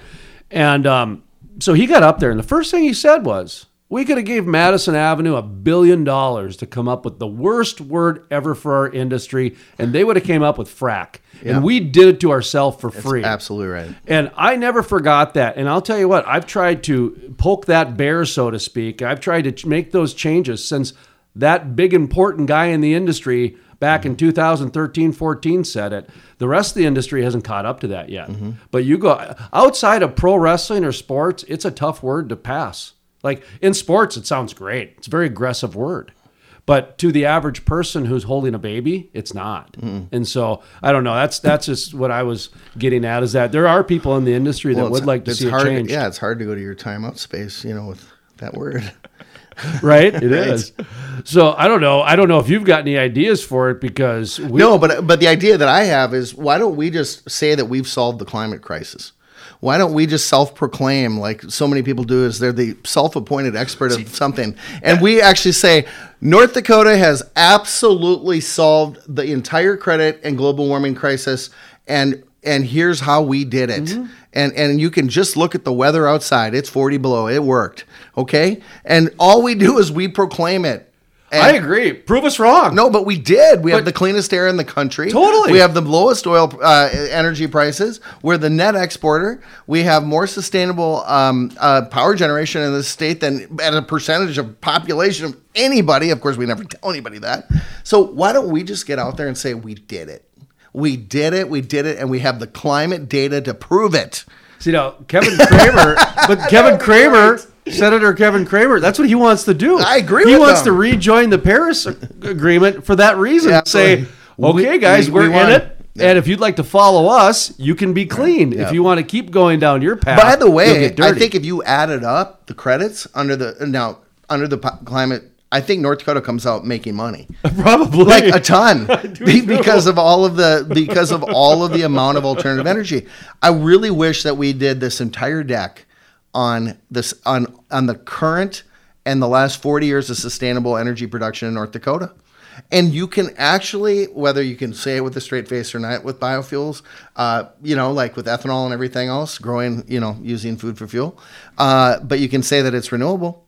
There's no question about that. I was going to ask you about your buddies out at the ethanol plant. Are they? Uh, Well, I think they're are they doing, much. well. They're doing sequestration. You saw that article. We, I was at your house when Oh, that's right. we saw that. I mean, two billion dollars. So yeah, I mean, they're thinking about all kinds of things. Um, you know, North Dakota could be a repository because of the stable geology of our state for you know for re-injected uh, CO2. I mean, why aren't we saying, man, we are the leader in injected CO2 instead of calling it fracking? Say carbon capture.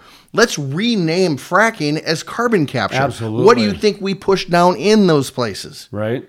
And then we're just injecting it with CO2. We're carrying the planet, man. We're better than those surfers in that ocean project. I want a bunch of North Dakota people on surfboards in 40 below weather in swimsuits. All right? And that's going to be our brand. That's legendary. That seems like a good spot to end right there. That but uh, would be any, good, yeah. any final thoughts? No, I think I said it all right there. Exclusive interview industry news, environmental innovation at thecrudelife.com.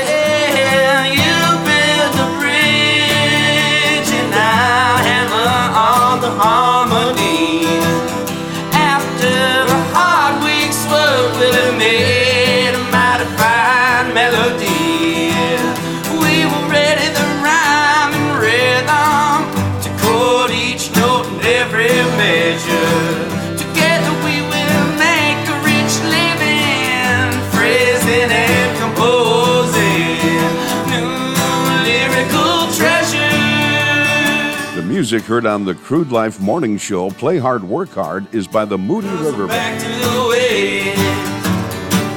Oh, oh, oh,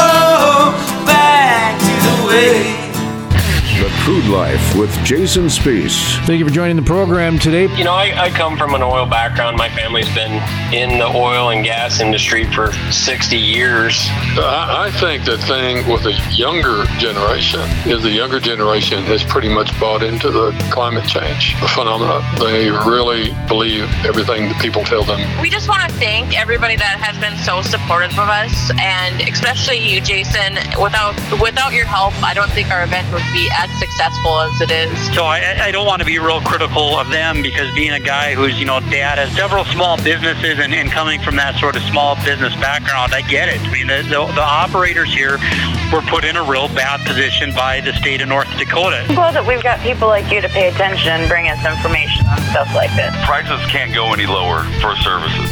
I, I, they're they're too low right now. I, our margins are in the single percentage point if we're lucky, and we're not lucky that often. You're exactly right. ESG is becoming more and more important to shareholders. I can speak for my 20 companies. They take it very serious. Makes perfect sense, and I thought you had a really good show last week. Jason, I love your inquisitive questions because you you ask important questions that uh, that lead to the most important truths. Hey, this is Kevin Cramer representing proudly the state of North Dakota, in the United States Senate. Talking to Jason Spiess, who's like the best energy interviewer in the world. No one does an interview like Jason Spiess. We all like living the crude life, so.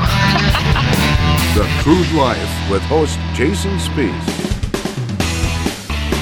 My name is Jason Spiess, and this is the Crude Life Daily Update. On today's episode, we talk with North Dakota Governor Doug Burgum.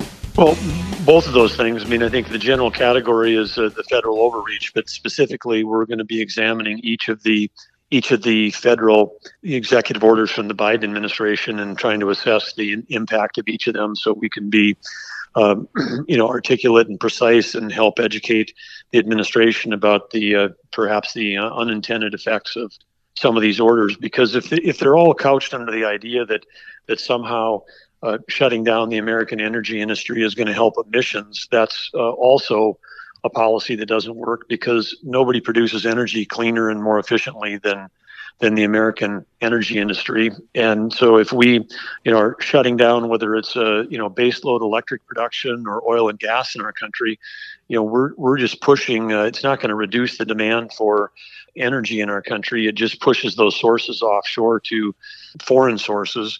Uh, who wouldn't be producing that energy as cleanly as we are. And, you know, we've been fighting really since World War II as a country to achieve energy independence and energy security. And we finally achieved that uh, under the previous White House administration. And when we uh, uh, achieved that under President Trump, and we finally were in a position for the first time in my lifetime where we could sell energy to our friends and allies versus buy it from our enemies uh, which you know again creates incredible energy security and uh, geopolitical security for our country and saves the lives of soldiers that we've been sending to the Middle East for the last 30 or 40 years. We finally get to that point, and then in the first weeks of the Biden administration, we reverse that course and start uh, putting out executive orders uh, things that haven't even been vetted through, you know, Congress or having hearings, just executive orders to start, you know, shutting down uh, our energy industry here. And and again, this is uh, not only bad for the economy and bad for for the U.S. in terms of our own. Uh, national security. It's also bad for emissions. To listen to the full length interview with North Dakota Governor Doug Burgum or to check out other exclusive interviews, visit thecrudelife.com. That's thecrudelife.com. While you're there, be sure to join our ever growing army of social media energy enthusiasts at thecrudelife.com and click on the social media tab. From the staff here at the Crude Life Daily Update, my name is Jason Spiess, asking you to always remember energy is more than an industry, it's a way of life. The Crude Life is sponsored in part by It takes an industry to build a forest. Hey folks, Jason Spiess with The Crude Life. Did you know about half the trees planted in the last 20 to 30 years have died within the first year? Lack of watering, transplant shock, special interest groups, poor growing conditions are just a few reasons it takes an industry to build a forest, and that is exactly what the industrial forest does. Sustainability sheds, critical pipeline systems are implemented to ensure the forest survives and absorbs carbon for decades to come. It takes an industry to build a forest. If you're interested in sustainable forests, growing industry jobs, check out theindustrialforest.com. That's theindustrialforest.com. The music heard on the Crude Life Morning Show, Play Hard, Work Hard, is by the Moody River Band. Interested in becoming a sponsor? Email studio at thecrudelife.com.